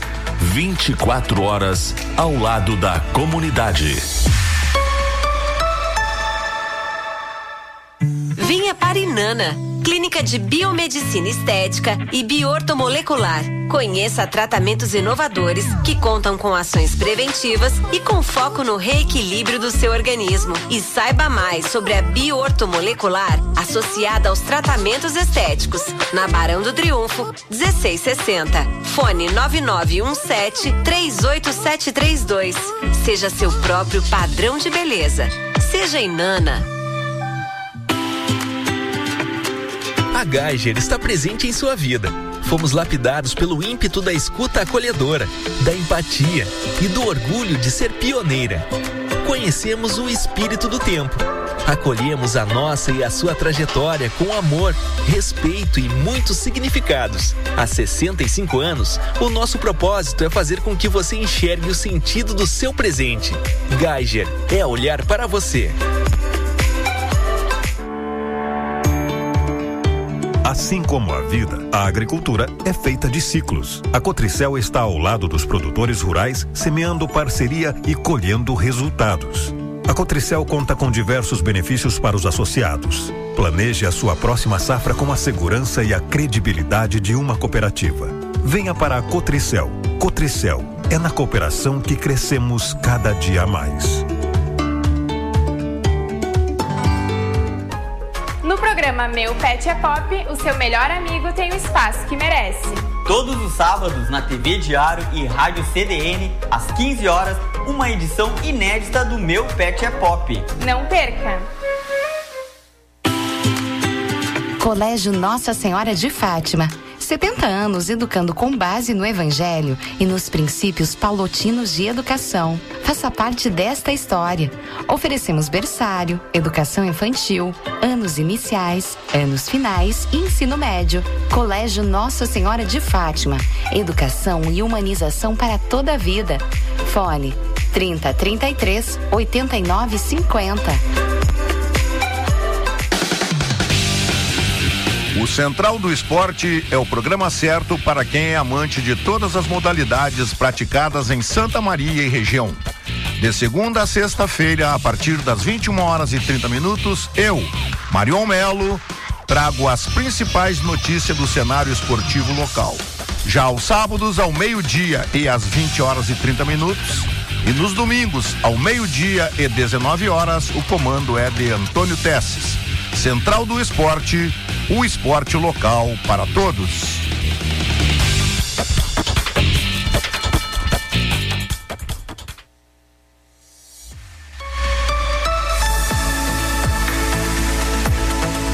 Companhia CDN.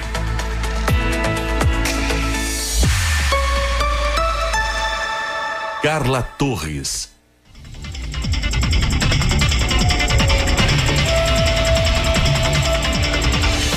Companhia CDN, jornalismo ao vivo no seu fim de semana. Comigo na técnica Adalberto Pipe. Nós vamos com você até às 18 horas neste domingo, hoje 17 de julho, agora 16h55, 12 graus em Tamobi. Nosso WhatsApp está aberto para audiência.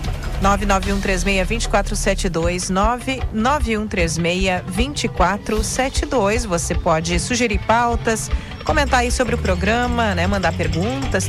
Temos daqui a pouquinho a interação com Grace Kelly, educadora financeira. Também depois temos Gerson Rios Leme, que vai nos contar sobre a sua experiência aí pelas redes sociais, falando de pesquisa, de música. E a Grace, ela vai abordar sobre o cartão de crédito. É amigo ou inimigo? É herói? É vilão? E tu, Adalba, tu usa cartão de crédito? Eu uso. Quem não usa, né? É difícil, né? Hoje em dia. Ah, e aí, a relação é de amizade, Adalba? A minha é de amor e ódio. Vamos, então, pensando sobre os nossos cartões de crédito aí, no aguardo pelo próximo bloco, conversarmos, tirarmos as dúvidas com Grace Kelly. Vamos seguindo de informação por aqui, com investimento de quase 5 milhões de reais, escolas da rede municipal recebem novos móveis. Mais informações com Bernardo Abade. As escolas da rede municipal de ensino têm recebido nesta semana novos mobiliários para salas de aula e administrativa. Todas as 80 instituições devem ser contempladas pela ação da Secretaria Municipal de Educação. Conforme o prefeito Jorge Pozobon, desde 2020 já foram investidos quase 5 milhões em mais de 25 mil novos itens. Na manhã desta quinta-feira, foi a vez da Escola Maria de Lourdes Ramos Castro, no loteamento Leonel Brizola, receber novas mesas e cadeiras para salas de aula e administrativas. Atualmente, a instituição atende 600 estudantes a partir dos 2 anos, entre educação infantil e ensino fundamental. O prefeito Jorge Pozobon esteve presente na escola durante a entrega dos móveis. Segundo ele, a educação é uma prioridade e os gastos na área devem ser considerados investimento. Os materiais antigos que foram substituídos são levados para um depósito. A ideia da prefeitura é que sejam reaproveitados por cooperativas de reciclagem da cidade. As verbas utilizadas no investimento dos mobiliários são de recursos próprios da prefeitura. Cada uma das 80 instituições de ensino da rede municipal passaram uma lista para a Secretaria de Educação com o quantitativo e quais mobiliários precisam. E com base nesses dados, foram feitos os pedidos de compra. Segundo a prefeitura, todas as escolas da rede municipal de ensino de Santa Maria receberão o quantitativo solicitado. Mais informações você confere em diariosm.com.br.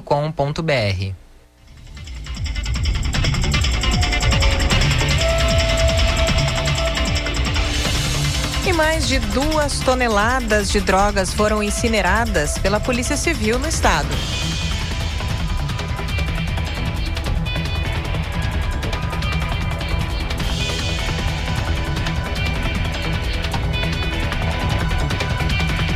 Bom, em instantes recuperamos este boletim, passamos, conseguiu, Adalba? Bom, vamos lá, recuperando agora sim, jornalismo ao vivo no seu fim de semana, é isso aí.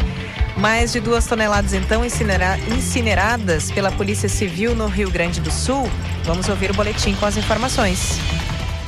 A Polícia Civil destruiu na última terça-feira mais de 2 toneladas de drogas que foram apreendidas entre os dias 27 de junho e 6 de julho. A ação ocorreu em conjunto com a Brigada Militar, que transportaram as drogas até uma empresa que possui parceria com o Estado para realizar a queima dos entorpecentes. As drogas foram apreendidas durante a segunda edição da Operação Narco Brasil, deflagrada em todo o país no período de 10 dias. Ao todo, 4.541 agentes da Segurança Pública do Rio Grande do Sul atuaram em 401 municípios e apreenderam 2 toneladas de maconha, 20 quilos de crack, 62 quilos de cocaína, 1.869 unidades de LSD, 144 armas, 2.570 munições. Foram presas 424 pessoas e 24 adolescentes apreendidos. No Brasil, cerca de 50 toneladas foram apreendidas durante a operação. Para o diretor de investigações do DENARC do Rio Grande do Sul, delegado Carlos Vendit, mais importante do que a apreensão das drogas é o bloqueio e confisco de bens e imóveis das quadrilhas, o que ajuda a enfraquecer o poder financeiro dos grupos, fazendo com que tenham menos força para investir em práticas ilícitas. A ação de incineração dos entorpecentes marcou o final da Operação Narco no estado. Mais informações da área da segurança pública de Santa Maria e região estão em bei.net.br. Ouvimos Rafael Menezes com todas as informações sobre essas mais de 2 toneladas de drogas incineradas pela Polícia Civil no Rio Grande do Sul. Você ouve Companhia CDN, agora são 17h, 12 graus em Camobi. Seguimos juntos até às 18h.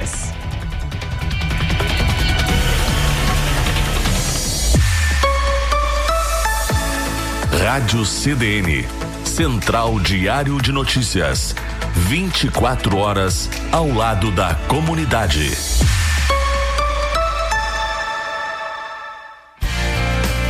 Se você tem sintomas de síndromes respiratórias, o Laboratório Pasteur tem o exame para te ajudar a detectar o vírus da Covid-19, como PCR e antígeno ou influenza, inclusive H3N2, com resultado em até 2 horas, no site ou aplicativo. São 11 unidades em Santa Maria, São Cepé e Agudo. Acesse www.pasteur.rs para mais informações. Estar perto é ter segurança no resultado do seu exame.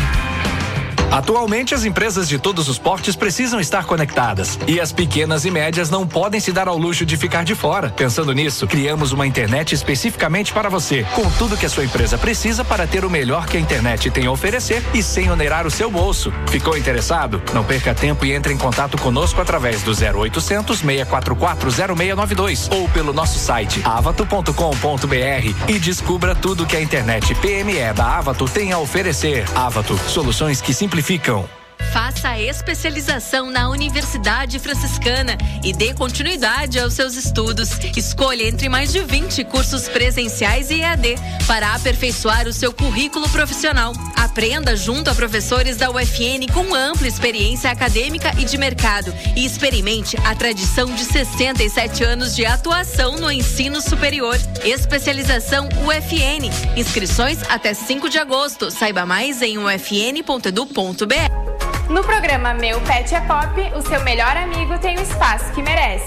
Todos os sábados, na TV Diário e Rádio CDN, às 15 horas, uma edição inédita do Meu Pet é Pop. Não perca!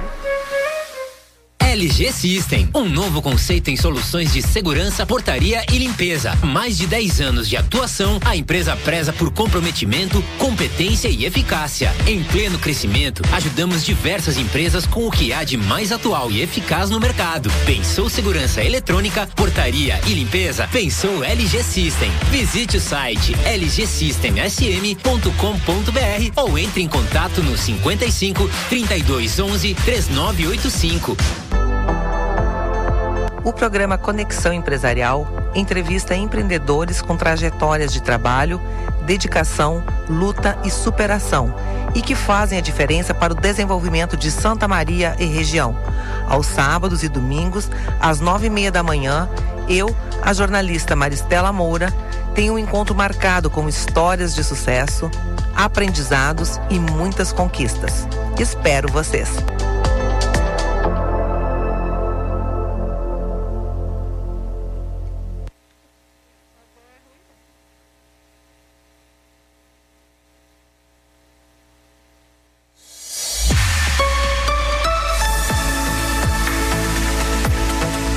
Companhia CDN.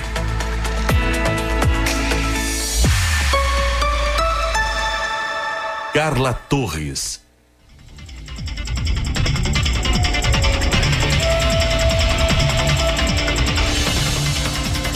Voltamos para a última hora do programa Companhia CDN, jornalismo ao vivo no seu fim de semana, na técnica de áudio Adalberto Pipe. Agora são 17h04, 12 graus em Camobi. Tá na hora de falar de previsão do tempo. Vamos relembrar aí com a Claudiane Weber. O final de semana deve ser instável, com céu nublado, umidade e chuva na região central do estado. No sábado, a temperatura fica entre 14 e 23 graus. No domingo, uma massa de ar seco e frio de origem polar avança, derrubando a temperatura, que deve registrar mínima de 7 e máxima de 12 graus. Na segunda, o frio deve ser ainda mais intenso, com possibilidade inclusive de geada, com mínima de 3 graus, mas o sol deve chegar e permanecer até a quinta-feira.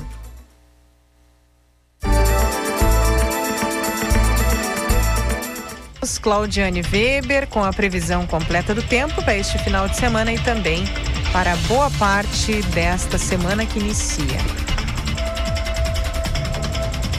Companhia CDN, sempre aos domingos, em torno de 17 horas, recebe a educadora financeira Grace Kelly. Ela sempre bate um papo comigo aqui sobre finanças, sobre como gerenciar melhor o nosso dinheiro. A Grace é educadora financeira, administradora de empresas e tem experiência de 22 anos como bancária. Participe, envie a sua pergunta pelo nosso WhatsApp 991362472, 991362472, ou também pelo perfil da Grace no Instagram, @GraceKellyPG. Grace Kelly PG. É Grace Kelly que nem o da artista, né? Da atriz famosa. Então, com K e 2 L's e Y, Grace Kelly PG. O PG vem de Prestes Garcia, tá? Você encontra o perfil de Grace no Instagram. Muito boa tarde, Grace. Boa tarde, Carla. Tudo bem? Como é que está? Tudo bem, boa tarde, ouvintes da Rádio CDN.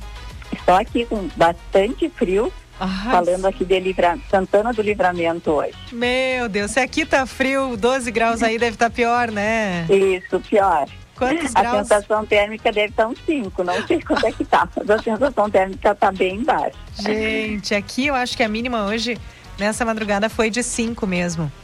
Isso. Mas, Grace, o que será que a gente faz com esses cartões de crédito, hein? Pois é.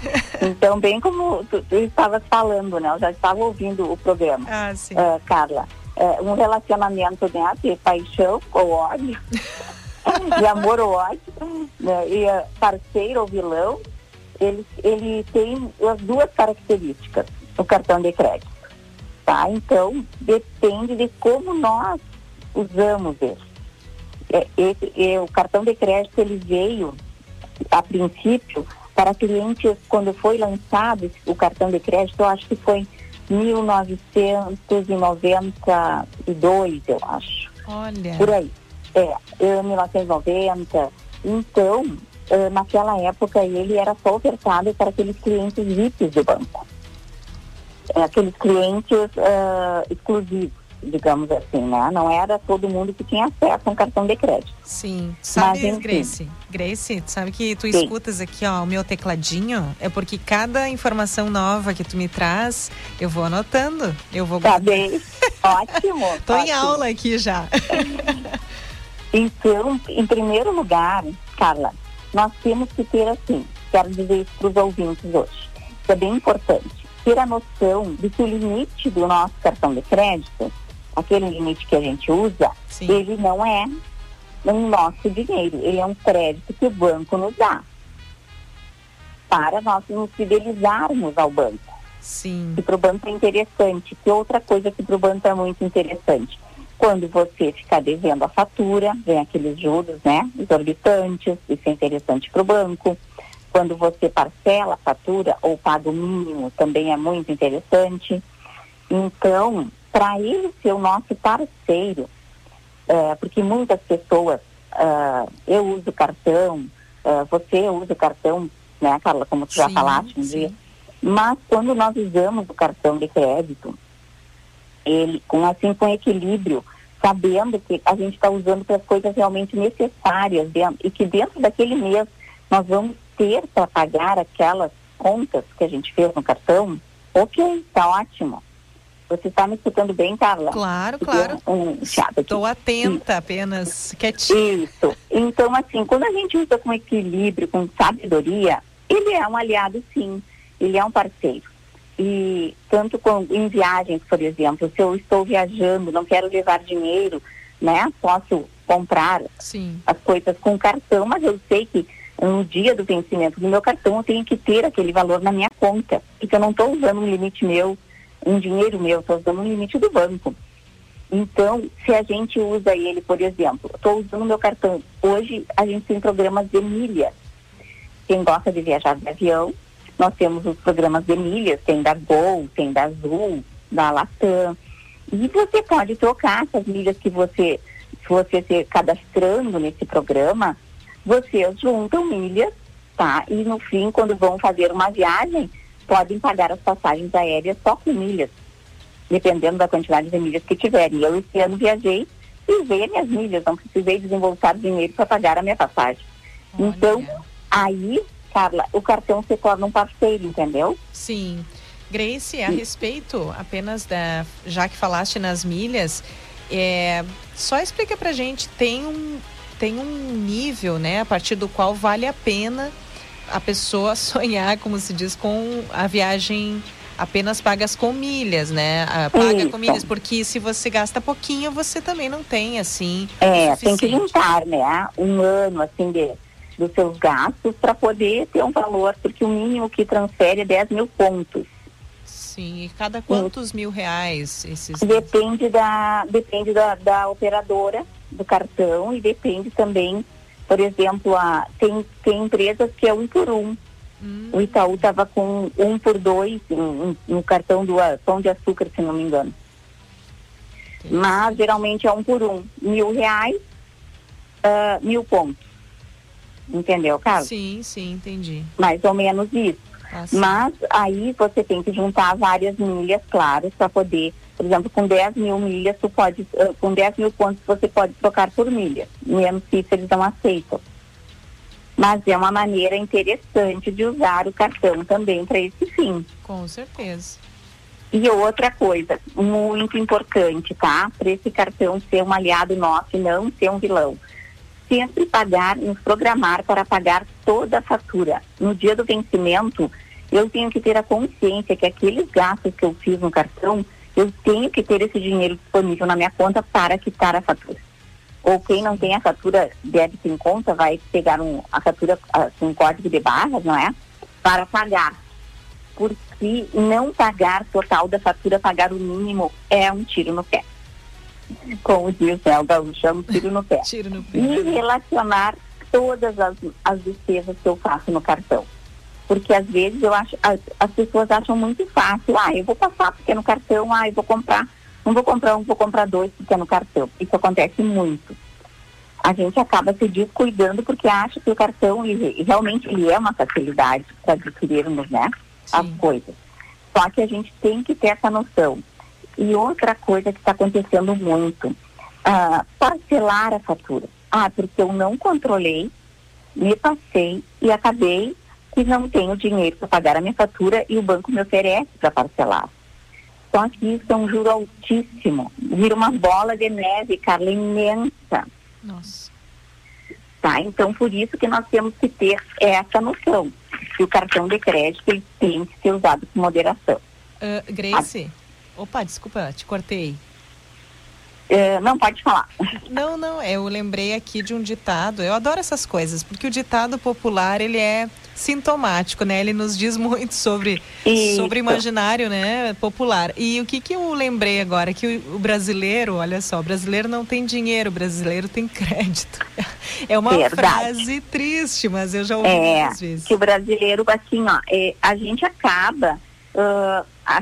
por exemplo, achando que esse crédito é o nosso dinheiro, ou usando o cartão de crédito como um complemento da nossa renda. Porque chegou àquela altura do mês, 15 dias, por exemplo, o meu salário acaba e a minha renda terminou, e eu, então, o que eu vou fazer? Eu vou usar o limite do cartão, porque eu tenho cartão, só que aí depois eu não vou ter o dinheiro para pagar a fatura. É isso aí que as pessoas não se dão conta e acabam caindo nessa armadilha. Sim. E outra coisa que a gente tem que cuidar também é que, para que ter mais de um cartão? Eu fico repetindo isso. Pois é. Porque o ideal é nós termos um cartão e basta. Mas hoje em dia os bancos, as financeiras, até mesmo as casas, tipo Magazine, a Magalu, a Renner, oferecem cartões delas como cartão de crédito, supermercados. Sim. Então é uma facilidade para ter vários cartões na carteira. E isso é muito ruim, porque eu fico com várias opções de crédito ali, só que muitas vezes, a maioria das vezes, não comporta com a minha renda. Se eu for, né, lançar a mão de todos aqueles cartões que eu tenho ali. Então é uma tentação. E nós não precisamos aceitar todo esse bombardeio de ofertas, né? Que Sim. nos fazem, um cartão de crédito, eu recebo assim, todo dia uma oferta de um cartão de crédito diferente aqui, tanto nos e-mails como nas mensagens. mas a gente tem que saber dizer não para essas coisas. Sim. Grace, olha só, chegou uma pergunta aqui de Mariana, ela inclusive diz que mudou hábitos, ela disse, Carla, hoje compras pequenas, peraí só um pouquinho que aqui a internet me... Isso, pronto, conectei aqui, era o meu WhatsApp, que sim. A Mariana disse assim, hoje inclusive compras pequenas eu faço à vista, eu parcelo, por exemplo, compras maiores, eu vou ter ali milhares de reais, eu parcelo. E eu vou sim. pagar. Ela já ouviu esse dado aí, pagar a fatura inteira. É o correto, isso. Grace? É o correto. Eu acho que sim, ó, que até o ideal é nós irmos criando o hábito de pagar à vista, porque quando a gente paga à vista, a gente, que nós usamos bem a nossa realidade, né? Eu tenho esse dinheiro na minha conta, eu vou pagar e dói mais. Você dói pagar à vista. Mas com cartão de crédito não dói. Sim. Eu digo isso por experiência própria, né? Porque a gente sabe que é essa a verdade. E muitos dos meus alunos, Carla, dos meus clientes, também já experimentaram isso. Ah, realmente, quando eu vou no supermercado e vou pagar com cartão de crédito, eu sempre compro coisas além, porque não me dói na hora. E quando eu vou no supermercado e vou passar no débito, você dói na hora. Dói na hora. Entendeu? Sim. Então, e essa dor é necessária para a gente conter, a gente se conter e saber realmente quais são os meus limites, né? Para eu poder, assim, fazer um planejamento de gastos mensais. Então, eu acho que ela está totalmente certa. E criar hábitos de pagar à vista, pequenos gastos, também é ótimo isso. Porque já está saindo da tua conta aquilo ali, tu calcula bem quanto que tu vai gastar, né, no à vista, e deixa o cartão de crédito para fazer uma compra maior, mas também, como ela falou, uma compra maior planejada. Isso é muito importante. Sim. Grace, tu falaste sobre só um pouquinho, né, de história, assim, agora eu estava lembrando aqui, o cartão de crédito, ele veio mais ou menos junto do Plano Real, né, em que nós tivemos ali um tempo bem ameno em relação à inflação, a tudo isso, né, e talvez isso. O pessoal se empolgou bastante nessa época. É, começou ali. Só que no início, os cartões, eles não parcelavam tanto, cara. E não tinha, assim, ó, esse parcelamento de fatura, sabe? As pessoas compravam com mais consciência de pagar o total. Mas depois foi caindo no hábito do parcelamento, de não pagar o total, de empurrando com a barriga, como diz o brasileiro, né? Sim. E quando nós usamos, assim, ó, o cartão também, outra coisa que eu quero falar, que é bem importante. Claro. A gente... usa ele, por exemplo, como eu já falei, para complementar a nossa renda, a gente cai numa bola de neve depois, porque a gente fica dependente desse limite do cartão, dependente desse limite do banco, entendeu? Tem pessoas que só estão esperando vencer a fatura, virar o dia de comprar o cartão para fazer uma compra no supermercado, para fazer uma compra na farmácia, e compras essenciais, eu estou falando assim. Sim, é então, comida, né? Enfim. Isso, a comida, sabe? Um remédio, não, estou esperando virar a fatura no meu cartão, estou esperando virar aquela data. Muitas pessoas ficam nessa dependência, que nós não devemos de ficar, porque não é saudável. Sim. Grace, né? Olha só, para conseguirmos encaminhar, que o nosso tempo voou, né, para variar. Ai, daqui a pouquinho temos alguns minutinhos ainda. Grace, então, só para a gente ter uma ideia geral, não existe isso de, o cartão não é para mim, o cartão é para você se você se planejar, verdade? Isso. Então, quando você souber usar com sabedoria, controlar as emoções. É verdade, é aquela promô, né, como a gente diz, é promô. Só que por mais que o valor de uma mercadoria tenha baixado até metade, ela pode ainda estar fora do seu orçamento. Pensar nas urgências, isso. Né, Grace? Não sei como. Isso, nas necessidades, realmente. Porque para que eu digo assim, ó, o cartão, ele realiza os nossos desejos imediatos, sem planejar. Pois é. É aí que a gente cai. Tá? Porque assim, ó, o cartão, ele se torna um vilão, meu amigo, como é que é o lobo disfarçado de cordeiro, né? Uhum. De cordeirinho. Porque ele é assim, ó, eu vou lá, eu quero isso, mas eu quero hoje, eu quero pra agora, tá? Vai lá e passa o cartão, sim. Adquire. Só que o cartão realiza o seu desejo como uma varinha de condão. Mas e depois? Sim. Na hora de pagar a fatura, a fada madrinha atuou. Virou a demônia, né? Então, Grace, então, alimentação, existe assim coisas que nós devemos, de modo geral, então, evitar comprar no cartão, é isso? Alimentação, de preferência, não? Que mais? Não é assim, não, Carla, eu já não digo assim, não, ó, diria. Tu pode, eu digo assim, a pessoa ficar dependente de, vou esperar virar o cartão para fazer a compra, entendeu? Entendo. Eu acho que a gente tem que se programar, porque, claro, o cartão, tu tem essa vantagem de tu ir, ainda mais agora que está subindo muito, né? Por exemplo, a alimentação do supermercado. Muito caro. Tu pode ir no supermercado, fazer a compra no cartão e pagar no final do mês, talvez, claro, pagar o mesmo valor, e aí, se tu fosse comprar de novo ali, as coisas já estão outro preço. Sim. Mas saber, Carla, que tu tem aquele limite que não é teu, que tu tá usando para uma compra que tu vai colocar ali na tua planilha, na tua anotação, supermercado, tanto que vai chegar aquele dia, o dia 1º, dia 5, dia 10, que tu tem que ter esse valor disponível na tua conta. Sim. E existe, Grace, essa questão de, eu ganho, digamos... a cada 100 reais, se eu pensar, a cada 100 reais, quantos reais devem ser gastos com cartão de crédito? Existe isso, essa conta?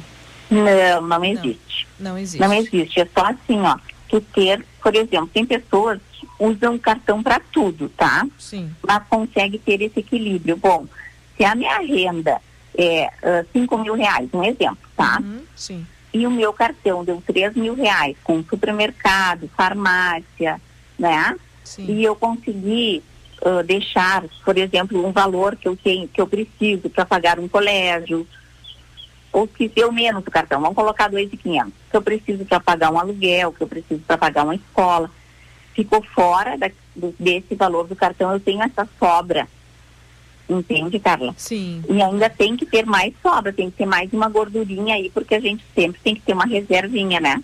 Uma reserva, como eu falei outra vez, de no mínimo 10%. Exato. Aliás, a primeira coisa é ser separada, então, né? Dessa renda. Isso, medida do ser separado.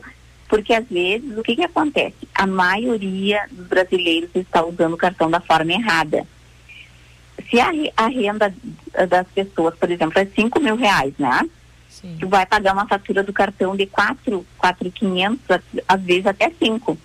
E tu não fica com dinheiro para o resto das coisas. Aí a pessoa tem que fazer o quê? Pagar o mínimo da fatura, parcelar a fatura, tirar um empréstimo. Entende, cara? Sim, terrível, né, Grace? Terrível. Condição. E aí não vai resolver o problema, porque quando tu abre essa fatura que eu estou dando um exemplo, por exemplo, tem compras parceladas ali. É um erro também, parcelar compras. Porque no outro mês vai vir todo aquele valor de compras parceladas, e vai vir mais os gastos de farmácia, de supermercado, enfim, porque a pessoa cria o hábito, né? Sim. E Grace, quando tu vê, você repete o quadro.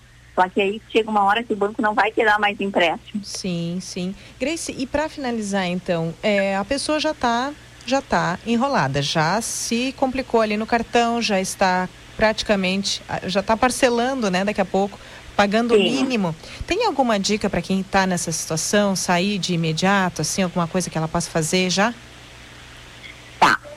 Por exemplo, assim, ó, se a pessoa está, parcelou o cartão ou não tem como pagar o cartão e está pensando em parcelar a fatura do cartão, a minha dica é não parcele e não pague o mínimo do cartão. Então, faça um empréstimo separado no banco, que o juro é bem menor, para quitar a fatura de uma vez só. Sim. Mas que não vire hábito, que seja essa uma atitude de emergência. Tipo, para apagar o fogo, né? Sim, sim, naquele momento. Naquele momento. E procure daí, a partir daí, se equilibrar com os gastos do cartão. E tem mais uma coisa, Carla, tem pessoas que elas reconhecem que elas não têm maturidade para ter um cartão de crédito na mão. E elas optam por só usar o débito.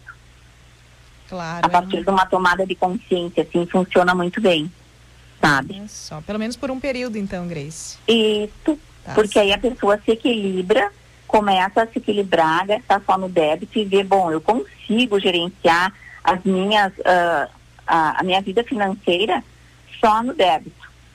E aí a pessoa vê, se não é saudável para ela usar o cartão, se ela não consegue ter esse equilíbrio com o cartão, deixa o cartão de crédito fora da vida dela. Pronto. E não vai ter problema nenhum. Certo. Grace, preciosas... Vai evitar problemas. Preciosas dicas e análises aí. E eu te agradeço essa parceria aos domingos aqui com Educação Financeira no Companhia CDN. Ah, então tá ótimo, Carla. E quem quiser saber mais, como tu já falou, né, me segue lá no Instagram. Tem a novidade do curso em agosto. Isso. Confiram lá. Tá certo. Tá bem? Então, Grace, um beijão e uma ótima semana para nós. Um beijão, ótima semana, um bom restinho de domingo por aí. Isso, Carla, para vocês também. Beijão. Obrigada. Tchau, beijão. Tchau. Tchau, tchau. Ouvimos Grace Kelly Prestes Garcia, ela que é educadora financeira, também tem 22 anos de experiência como bancária, é administradora de empresas e a cada domingo, em torno de 17 horas, conversa conosco aqui sobre como gerenciar melhor o nosso dinheiro. Grace Kelly PG, você encontra ela no Instagram, Grace Kelly PG. Companhia CDN vai a um breve intervalo. Daqui a pouquinho eu converso com Gerson Rios Leme, ele que é músico e professor universitário e nos conta como administra, né? E como também tem ideias para alimentar as suas redes sociais. Procure o nosso próximo entrevistado pelo Instagram também, Gerson Rios Leme. Gerson Rios Leme é daqui a pouquinho depois do intervalo.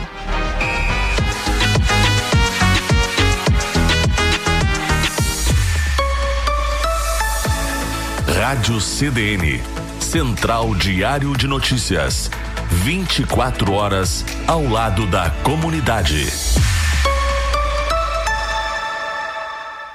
LG System, um novo conceito em soluções de segurança, portaria e limpeza. Mais de 10 anos de atuação, a empresa preza por comprometimento, competência e eficácia. Em pleno crescimento, ajudamos diversas empresas com o que há de mais atual e eficaz no mercado. Pensou segurança eletrônica, portaria e limpeza? Pensou LG System. Visite o site lgsystemsm.com.br ou entre em contato no 55 32 11 3985. Lá, laia, laia, lá, odontologia Lauda. São 40 anos de alegrias, são 40 anos de profissão, são 40 anos de estudos, tecnologias e evolução. São 40 anos de histórias e belos sorrisos de várias gerações. São 40 anos de experiência, sendo testemunho de lindas emoções. Odontologia Lauda.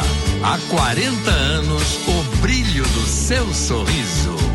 Odontologia Lauda. O implante que se transforma em sorrisos.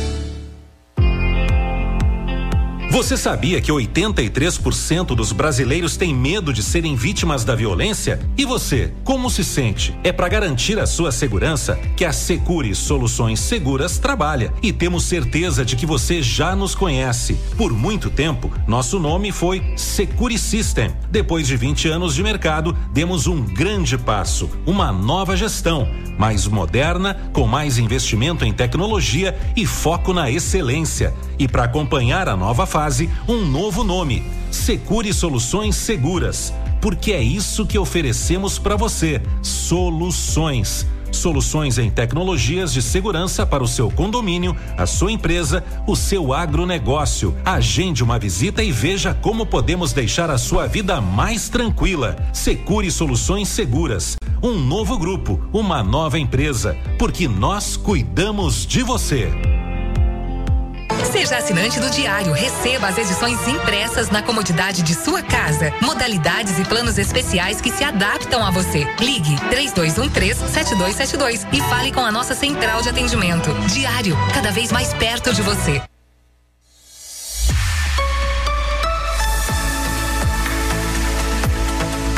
Companhia CDN. Carla Torres.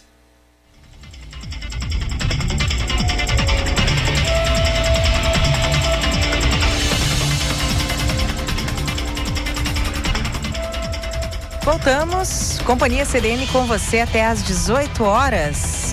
Comigo na técnica Adalberto Pipe.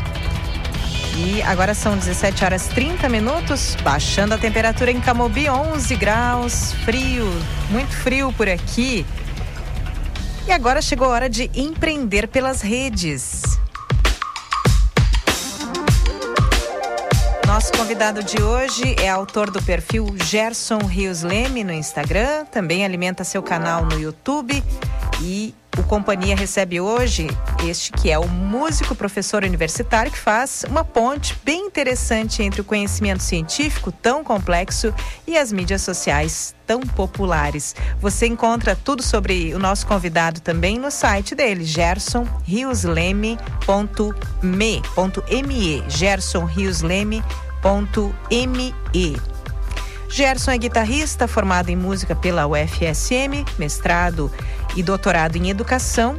Ele tem também 2 discos lançados com composição e produção autoral. Um é de 2002, Caminhos, que tem 13 músicas. O outro é de 2020, 4 temas para Ana.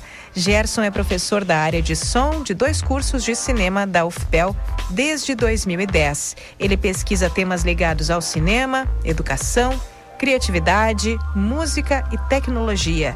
O Instagram se tornou, como ele diz, um repositório de conteúdo das áreas nas quais ele atua e serve de convergência para tudo isso em um único ambiente, de uma forma bem, digamos, popular, né? De levar esses materiais de um modo mais objetivo e direto para o público. E um material muito rico aí, muito fácil de se ler e de se compreender. Então eu vou repetir aqui para você o perfil do Gerson no Instagram. É bem fácil porque é o nome dele completo, Gerson Rios Leme. Gerson, muito boa tarde, uma alegria te receber. Boa tarde, Carla, tudo bem? Boa tarde a todos os ouvintes. Sempre um prazer falar contigo. Grato aí pela lembrança, pelo convite. Então... espero que estejam bem, né? Estamos bem. Por aí, tudo certo contigo? Tudo certo, friozinho bem bom. Quantos graus em Pelotas tu está, né? Aqui agora estava 12 graus, mais ou menos. Ah, então tá melhor que nós aqui, já tá em 11, pelo menos em Camobi. Camobi, tu sabe, é bem mais friozinho, né, do que o centro. Sim, sim. Então, Gerson, que alegria. Já estávamos falando, aliás, há bastante tempo, né, sobre essa vinda do Gerson aqui no quadro, porque, inclusive, teve uma virada de chave, eu acho, né, Gerson? Não sei se foi este ano, o início ou no final do ano passado. Teu perfil é novo, digamos assim, né, com todo esse conteúdo recentemente. Isso, foi basicamente a pandemia que trouxe um monte de possibilidades para todo mundo. E no meu caso em específico, eu tinha um perfil pessoal que era bem pessoal mesmo, e Sim. Os alunos começaram aqui, eu dou aula na UFPEL, e muitos alunos começaram a tentar entrar em contato, ver o material que eu publicava, e eu resolvi fazer um segundo perfil para publicação de conteúdo mais pertinente, assim, né, o que eu trabalho e pesquiso. E acabei desativando o meu primeiro perfil, que era pessoal, e passei só esse, então. Olha só. Inclusive, eu lembro assim, digo, Gerson, mas tu tá com um perfil novo? Não, mas faz pouco tempo. E bem Isso. profissional, muito diversificado. Deixa eu até achar aqui, estou de novo entrando no teu perfil. Então, são publicações, às vezes, os teus stories, né? Eles são frequentes, são muito interativos. E a minha pergunta é: como é que tu administra a tua vida como professor, né? Todas as atividades fora das redes e essa frequência no Instagram, por exemplo? Acaba sendo, de certo modo, simples, porque é tudo convergente mesmo. Uhum. Então, um tema que eu trabalho, por exemplo, numa aula, eu posso trazer uma referência de algum livro sobre, essa referência já transforma em material para poder jogar aí no Instagram, e sou eu mesmo que administro tudo, faço arte, então eu desenvolvi um esquema que eu conseguisse trabalhar sem muito estresse, assim. Olha, né? Eu bolei algumas ideias básicas ali, né? Que você vai ver que mais ou menos ele vai se repetindo, não sistematicamente, essas temáticas, né? Eu não faço, por exemplo, toda segunda-feira o mesmo tipo de postagem. Mas eu procurei agrupar temas que são interessantes para mim, nesse sentido, e a partir disso eu vou separando conteúdo. Então eu tenho conteúdo muito para frente, assim, para postar, não é só o conteúdo da semana. Ah, entendi. Sabe, que fica fácil de organizar. Claro. Né? Na verdade, inclusive, me veio essa ideia, assim, de que funciona também para o que a gente chama de divulgação científica, não é, Gerson? Não sei se tu concorda com isso. Completamente. Aí eu tenho, inclusive, a possibilidade, uma coisa que é muito interessante e inesperada, autores, por exemplo, tanto compositores quanto artistas, ou mesmo autores de livros, né? Sim. Essas pessoas que eu acabo divulgando, elas acabam dando retorno também, acabam seguindo e gerando interações interessantes. Olha, né? Uma história particular aí que possa nos contar? Interessante. Tem várias. Tem, por exemplo, não faz muito tempo eu comecei a publicar uma pequena série de compositores de trilha sonora e procurei trazer isso para compositores brasileiros também, que é uma coisa que a gente não conhece muito, né? Pois é. E um deles, que eu já conheço faz tempo, que é o André Moraes, que é lá do Rio de Janeiro, ele é produtor, enfim, produziu Sepultura, ele também trabalha com som para cinema faz tempo, né? Ele produziu a trilha da Lisbela e o Prisioneiro, entre várias outras, né? E aí quando eu publiquei ali o perfil, né, é uma homenagem que eu faço a essas pessoas, né? Sim. Ele se emocionou muito e veio conversar comigo, a gente começou a trocar mais ideias sobre, então, vendo projetos, isso é muito interessante, né? De modo geral, resumindo, eu poderia te contar essa, mas tem várias outras, né, de autores de livros e tudo mais ali, que o pessoal se sente reconhecido também, porque eu acabo publicando os perfis dessas pessoas, né? Sim, é uma rede que se forma, né? Uma rede dentro da rede, enfim. É uma rede infinita e enorme. Então, para mim, tem sido muito legal poder, de certa forma, estar dialogando com essas pessoas de uma maneira mais interessante, porque, por exemplo, ao mesmo tempo que eles se veem, eles também encontram esse tipo de repositório que eles podem ver outras pessoas que estão fazendo o que eles também fazem, né? Sim. Então, isso está sendo muito legal, assim, nesse sentido. Gerson, em Santa Maria, claro, tu és daqui, né? Sou nascido aí. Pois então, em Santa Maria, tu tens uma trajetória muito interessante ligada, tu falaste em composição de trilha, ligada à produção de músicas para audiovisuais, né? Para cinema, enfim, de modo geral. E, inclusive, foste membro, né? Pelo menos que eu saiba, lembro de 2021... no Santa Maria de Cinema, né? Comissão julgadora, então, de toda essa questão de trilha sonora. Como é que é isso, Gerson? Tu sai daqui, tem banda que formou por aqui, tem toda uma trajetória anterior à academia, né? Como é que foi até esse caminho com a música até chegar nessa produção hoje? Eu comecei a tocar tarde, eu comecei a tocar com 19 anos, de modo autodidata. E aí eu tive algumas bandas de rock um pouco mais pesado, aí, como Garbage, Notus, enfim, algumas bandas bem interessantes, até que chegou um ponto que eu entrei na universidade para cursar licenciatura.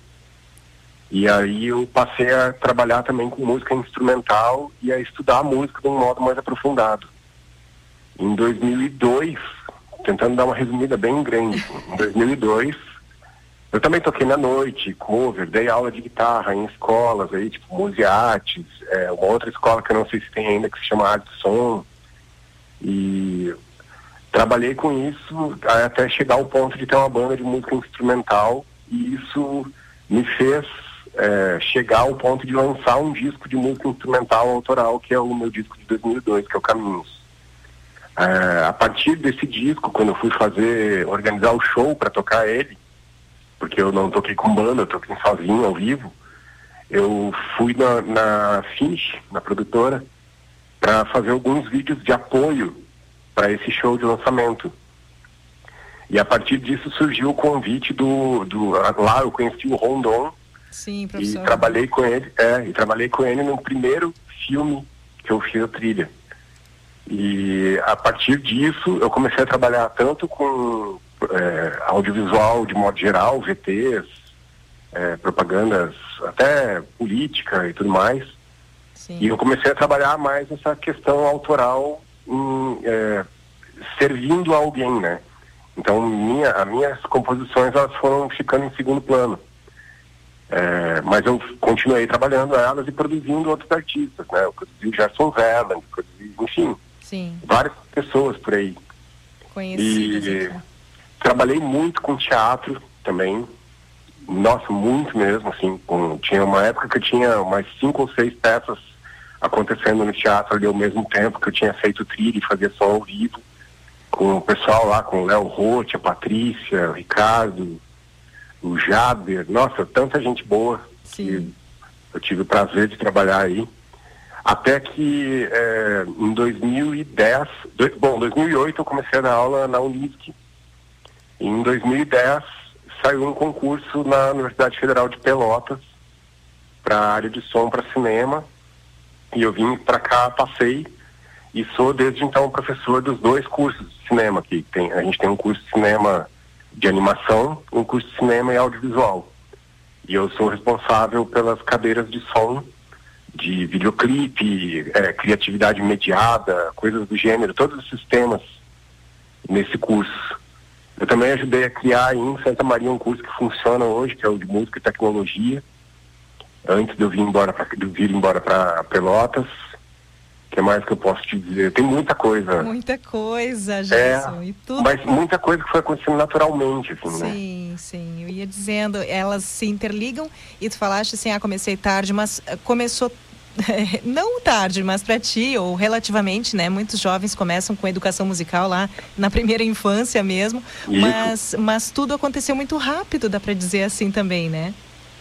Porque eu sentava, por exemplo, do lado de colegas da universidade lá, que tu via que a pessoa tocava, fazia concerto já desde os 5 anos de idade, 6 anos de idade, né? Então, nesse ponto de vista. E aí o último disco que eu lancei por enquanto é um EP que tem os 4 temas para Ana, que são temas que eu fiz para minha filha. Ai, sim. São músicas compostas para viola caipira solo. Sim. E agora eu tenho bastante material que eu estou reorganizando aqui, juntando para poder lançar material novo. Alguns projetos, assim, não dá para chamar obrigatoriamente de banda, porque muita pandemia também trouxe essa possibilidade de a gente tocar com as pessoas à distância, né? Pois é, eu ia perguntar para ti, esse boom do perfil também possibilitou novas parcerias daqui a pouco, sim? Sim, reencontros, né, novas parcerias, e isso tá sendo formatado ainda, né?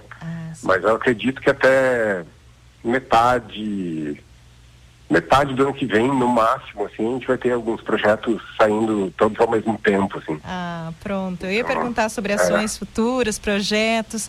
Gerson, olha só, nosso tempo voou aqui, foi muito legal te ouvir. Eu falo muito também. Não, é professor, né? Professor tem que explicar as coisas, e é muito bom, porque a gente teve, eu pelo menos visualizei a história que tu nos conta. Eu acho que essa produção de música para audiovisual também te trouxe essa prática de contar histórias de modo geral, não só, né, por meio da música, né, das notas musicais.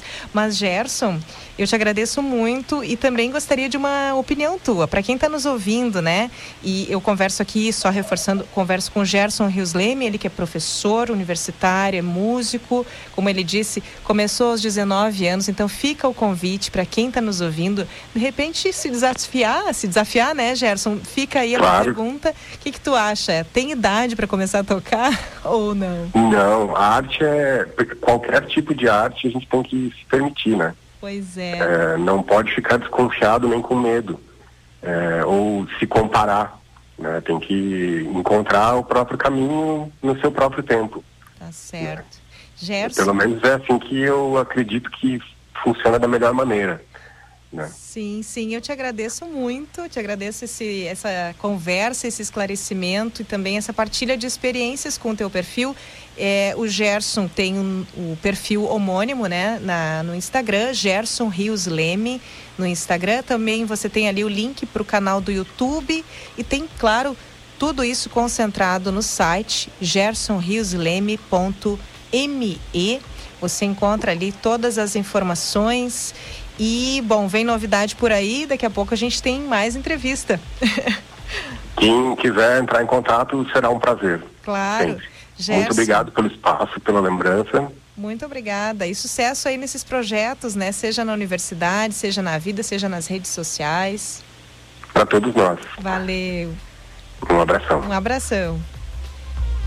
Então, empreender pelas redes é sobre muitas coisas, não é só relacionado, né, a pessoas que têm atividade de trabalho, que sobrevivem ali daquele trabalho nas redes, mas é também sobre pessoas que compartilham ideias, que compartilham experiências pelas mídias sociais. Hoje eu conversei com um músico e professor universitário Gerson Rios Leme, ele que tem um perfil com o mesmo nome no Instagram e também alimenta aí o seu canal de YouTube, que você encontra o link ali no Instagram, e tem o seu site gersonriosleme.me.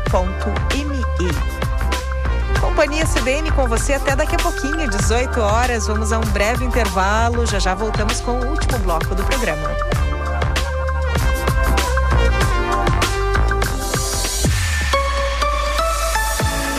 Rádio CDN, Central Diário de Notícias, 24 horas ao lado da comunidade.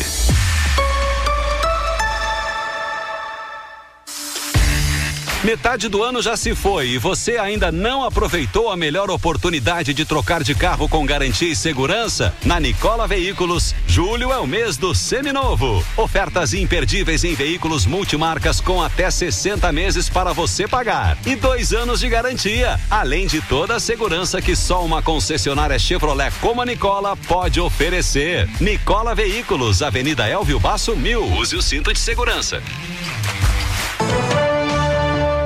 Adquira conosco uma assinatura do Jornal Diário Combo Impresso mais digital e ganhe um brinde especial. Ligue para a nossa central de atendimento 3213-7272 ou acesse o nosso site www.diariosm.com.br. Escolha a modalidade com planos e desconto especial.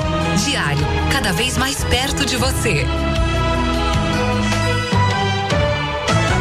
Faça a especialização na Universidade Franciscana e dê continuidade aos seus estudos. Escolha entre mais de 20 cursos presenciais e EAD para aperfeiçoar o seu currículo profissional. Aprenda junto a professores da UFN com ampla experiência acadêmica e de mercado e experimente a tradição de 67 anos de atuação no ensino superior. Especialização UFN. Inscrições até 5 de agosto. Saiba mais em ufn.edu.br.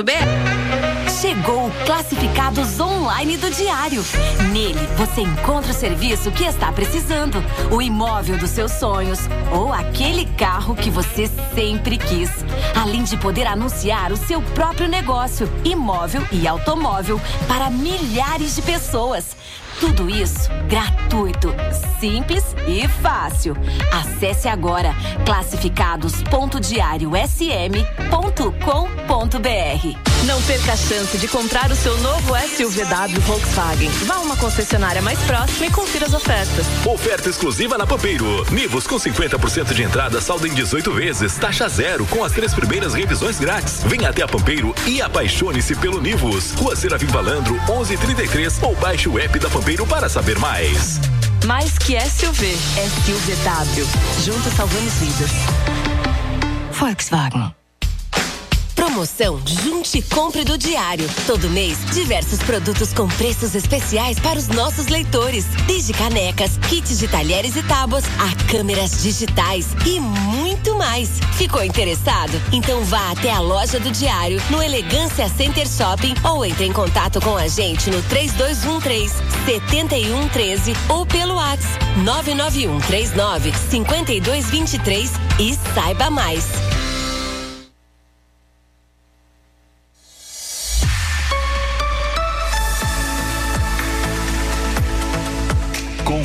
Rádio CDN.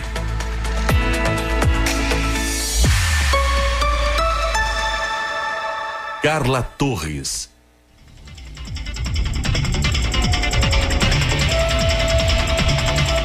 Voltamos agora com o último bloquinho do Companhia CDN. Esse é curtinho mesmo. Tem ainda moda pra quê? Olha só, não posso perder de vista, né, Adalberto? Estamos aí com o arquivinho em ponto de bala. Bom, vamos falar de política por enquanto.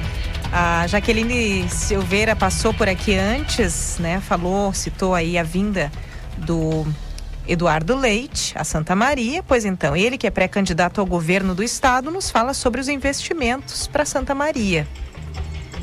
Em primeiro lugar, é relevante falar na conclusão deste ciclo de investimentos que já está sendo executado em função da recuperação da capacidade de investimentos do estado. O ouvinte precisa lembrar que o estado até pouco tempo sequer pagava os seus salários em dia, sequer pagava os seus fornecedores, os prestadores de serviços. E graças às reformas que foram feitas, à reorganização das contas do estado, nós abrimos um ciclo de investimentos. Então, a primeira prioridade para cada uma das regiões é garantir a conclusão deste ciclo de investimentos. O que acontece? Santa Maria, por exemplo, nós temos recursos aqui aportados para fazer o investimento do hospital regional para a conclusão desse processo de implantação do hospital, que foi afetado, esse planejamento em função da pandemia. O hospital precisou se dedicar especialmente aos pacientes com coronavírus, né? 38 leitos de UTI que ali foram implantados, muitas vidas que ali foram salvas, 1.975 pessoas que passaram com coronavírus pelo hospital e que foram salvas no hospital regional com os investimentos que fizemos. E agora nós estamos nesse processo de implementação da neurologia, a cardiologia e a traumatologia que foi implantada recentemente, e essa expansão de leitos do hospital regional. Em seguida, nós temos os investimentos também na estrutura viária aqui da região, obras como São Martinho da Serra, que estão acontecendo, de acesso asfáltico, com obras bastante adiantadas. Temos, conversei ainda hoje com o prefeito de Jari, a obra Jari-Toropi, o projeto, aliás, o estado conseguiu reativar um contrato antigo, e esta obra deve ser, então, dada a ordem de início ainda nas próximas semanas pelo governo do estado. Então, eu estou trazendo esses temas que estão agora em execução, porque muitos deles vão ser pegos pelo novo governo em janeiro, em curso, e é importante que se mantenha uma linha para não haver retrocesso. Ouvimos Eduardo Leite, ele que é pré-candidato ao governo do estado, que nos falou aí sobre os investimentos previstos para a nossa cidade. E o Ministério da Saúde abre 2.800 vagas em capacitação de preceptores em programas de residência em saúde. Quem nos traz mais informações sobre essa iniciativa é a repórter Ariane Lima. O Ministério da Saúde abriu 2.800 vagas em uma capacitação de preceptores que atuam em programas de residência médica ou residência em área profissional da saúde. As inscrições são gratuitas e devem ser feitas exclusivamente por meio de formulário no site da Universidade Aberta do Sistema Único de Saúde, até o dia 24 de julho. A capacitação será ofertada na modalidade ensino à distância. Os profissionais selecionados que atenderem a todos os critérios estabelecidos em edital receberão um incentivo financeiro mensal no valor de R$ 1.500. O curso de aperfeiçoamento multiprofissional de preceptores para integração em ensino e o serviço nos territórios de saúde tem carga horária de 180 horas por aula e 250 horas por aula, cumpridas no prazo de 6 meses. Serão ofertados 22 microcursos distribuídos nas seguintes áreas temáticas: fundamentos do Sistema Único de Saúde, gestão em saúde, atenção à saúde, promoção em saúde, valores profissionais, educação, abordagem familiar, comunicação e trabalho em equipe. Mais informações sobre documentação, critérios exigidos e um incentivo financeiro podem ser encontrados em diariosm.com.br.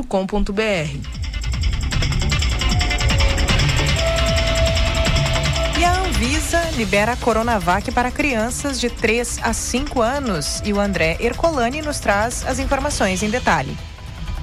A Agência Nacional de Vigilância Sanitária decidiu autorizar a aplicação emergencial da vacina Coronavac em crianças de 3 a 5 anos de idade. O imunizante é produzido pelo Instituto Butantan. Durante reunião da diretoria colegiada em Brasília, por unanimidade, a agência seguiu recomendações das áreas técnicas e autorizou a imunização com 2 doses da vacina no intervalo de 28 dias. A aprovação vale somente para crianças que não são imunocomprometidas. Não há prazo para o início da utilização do imunizante no Plano Nacional de Vacinação. A decisão caberá ao Ministério da Saúde. A faixa etária entre 5 e 11 anos começou a ser vacinada em janeiro. Nesses casos, são aplicados os imunizantes da Pfizer, versão pediátrica, e a Coronavac. Para mais informações, acesse diariosm.com.br. Companhia CDN chegando ao final. Encerro hoje com a coluna Moda Pra Quê. Antonella Pitinin faz uma reflexão entre a relação que se criou, enfim, na cabeça de muita gente, entre a roupa que a mulher usa e a violência sexual que ela sofre. Vamos ouvir.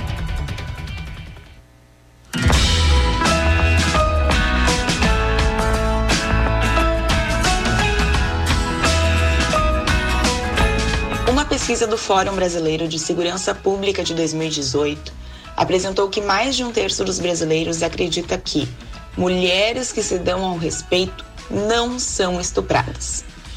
Além disso, 30% da população disse que mulher que usa roupa provocativa não pode reclamar se for estuprada. 4 anos depois, um médico é preso em flagrante por estuprar paciente durante parto em hospital do Rio de Janeiro. A roupa que ela utilizava durante parto também foi um convite?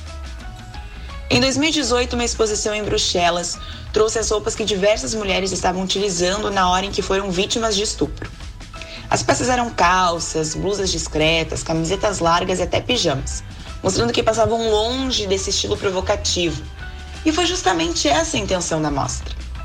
Já em 2019, a Universidade do Kansas, nos Estados Unidos, realizou uma exposição chamada "O que você estava vestindo?", com o objetivo de quebrar o antigo tabu de que as roupas curtas das mulheres são motivo do assédio e violência sexual. Só no Brasil, mais de 100 mil meninas e mulheres sofreram violência sexual entre março de 2020 e dezembro de 2021. Ainda em 2021, o Brasil registrou um estupro a cada 10 minutos. E por trás de todos esses números, a gente precisa lembrar que temos pessoas de carne e osso. Violência sexual é qualquer ato sexual ou tentativa de obtenção de ato sexual por violência ou coerção, ataques, comentários ou investidas sexuais indesejadas, independentemente da relação com a vítima. Qualquer relação, ela exige consentimento entre os envolvidos, principalmente quando o assunto é o nosso corpo. E nós temos o direito de escolhermos o que vestir. Afinal, as roupas elas já têm os seus próprios rótulos. E um maior ou menor pedaço de pano, ele está muito longe de representar tudo que uma mulher é por dentro. Tampouco ele é um convite para o assédio. Saiba que o vestuário não foi, não é e nunca será um convite ao sexo.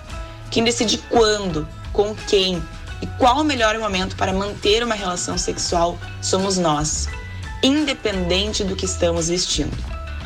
Ensine o homem a não estuprar, não a mulher a se vestir. Eu sou Antonella Pitinin e você pode me encontrar no @AntonellaPitinin no Instagram. Um excelente restinho de domingo e uma semana incrível de muita reflexão para todos e todas nós.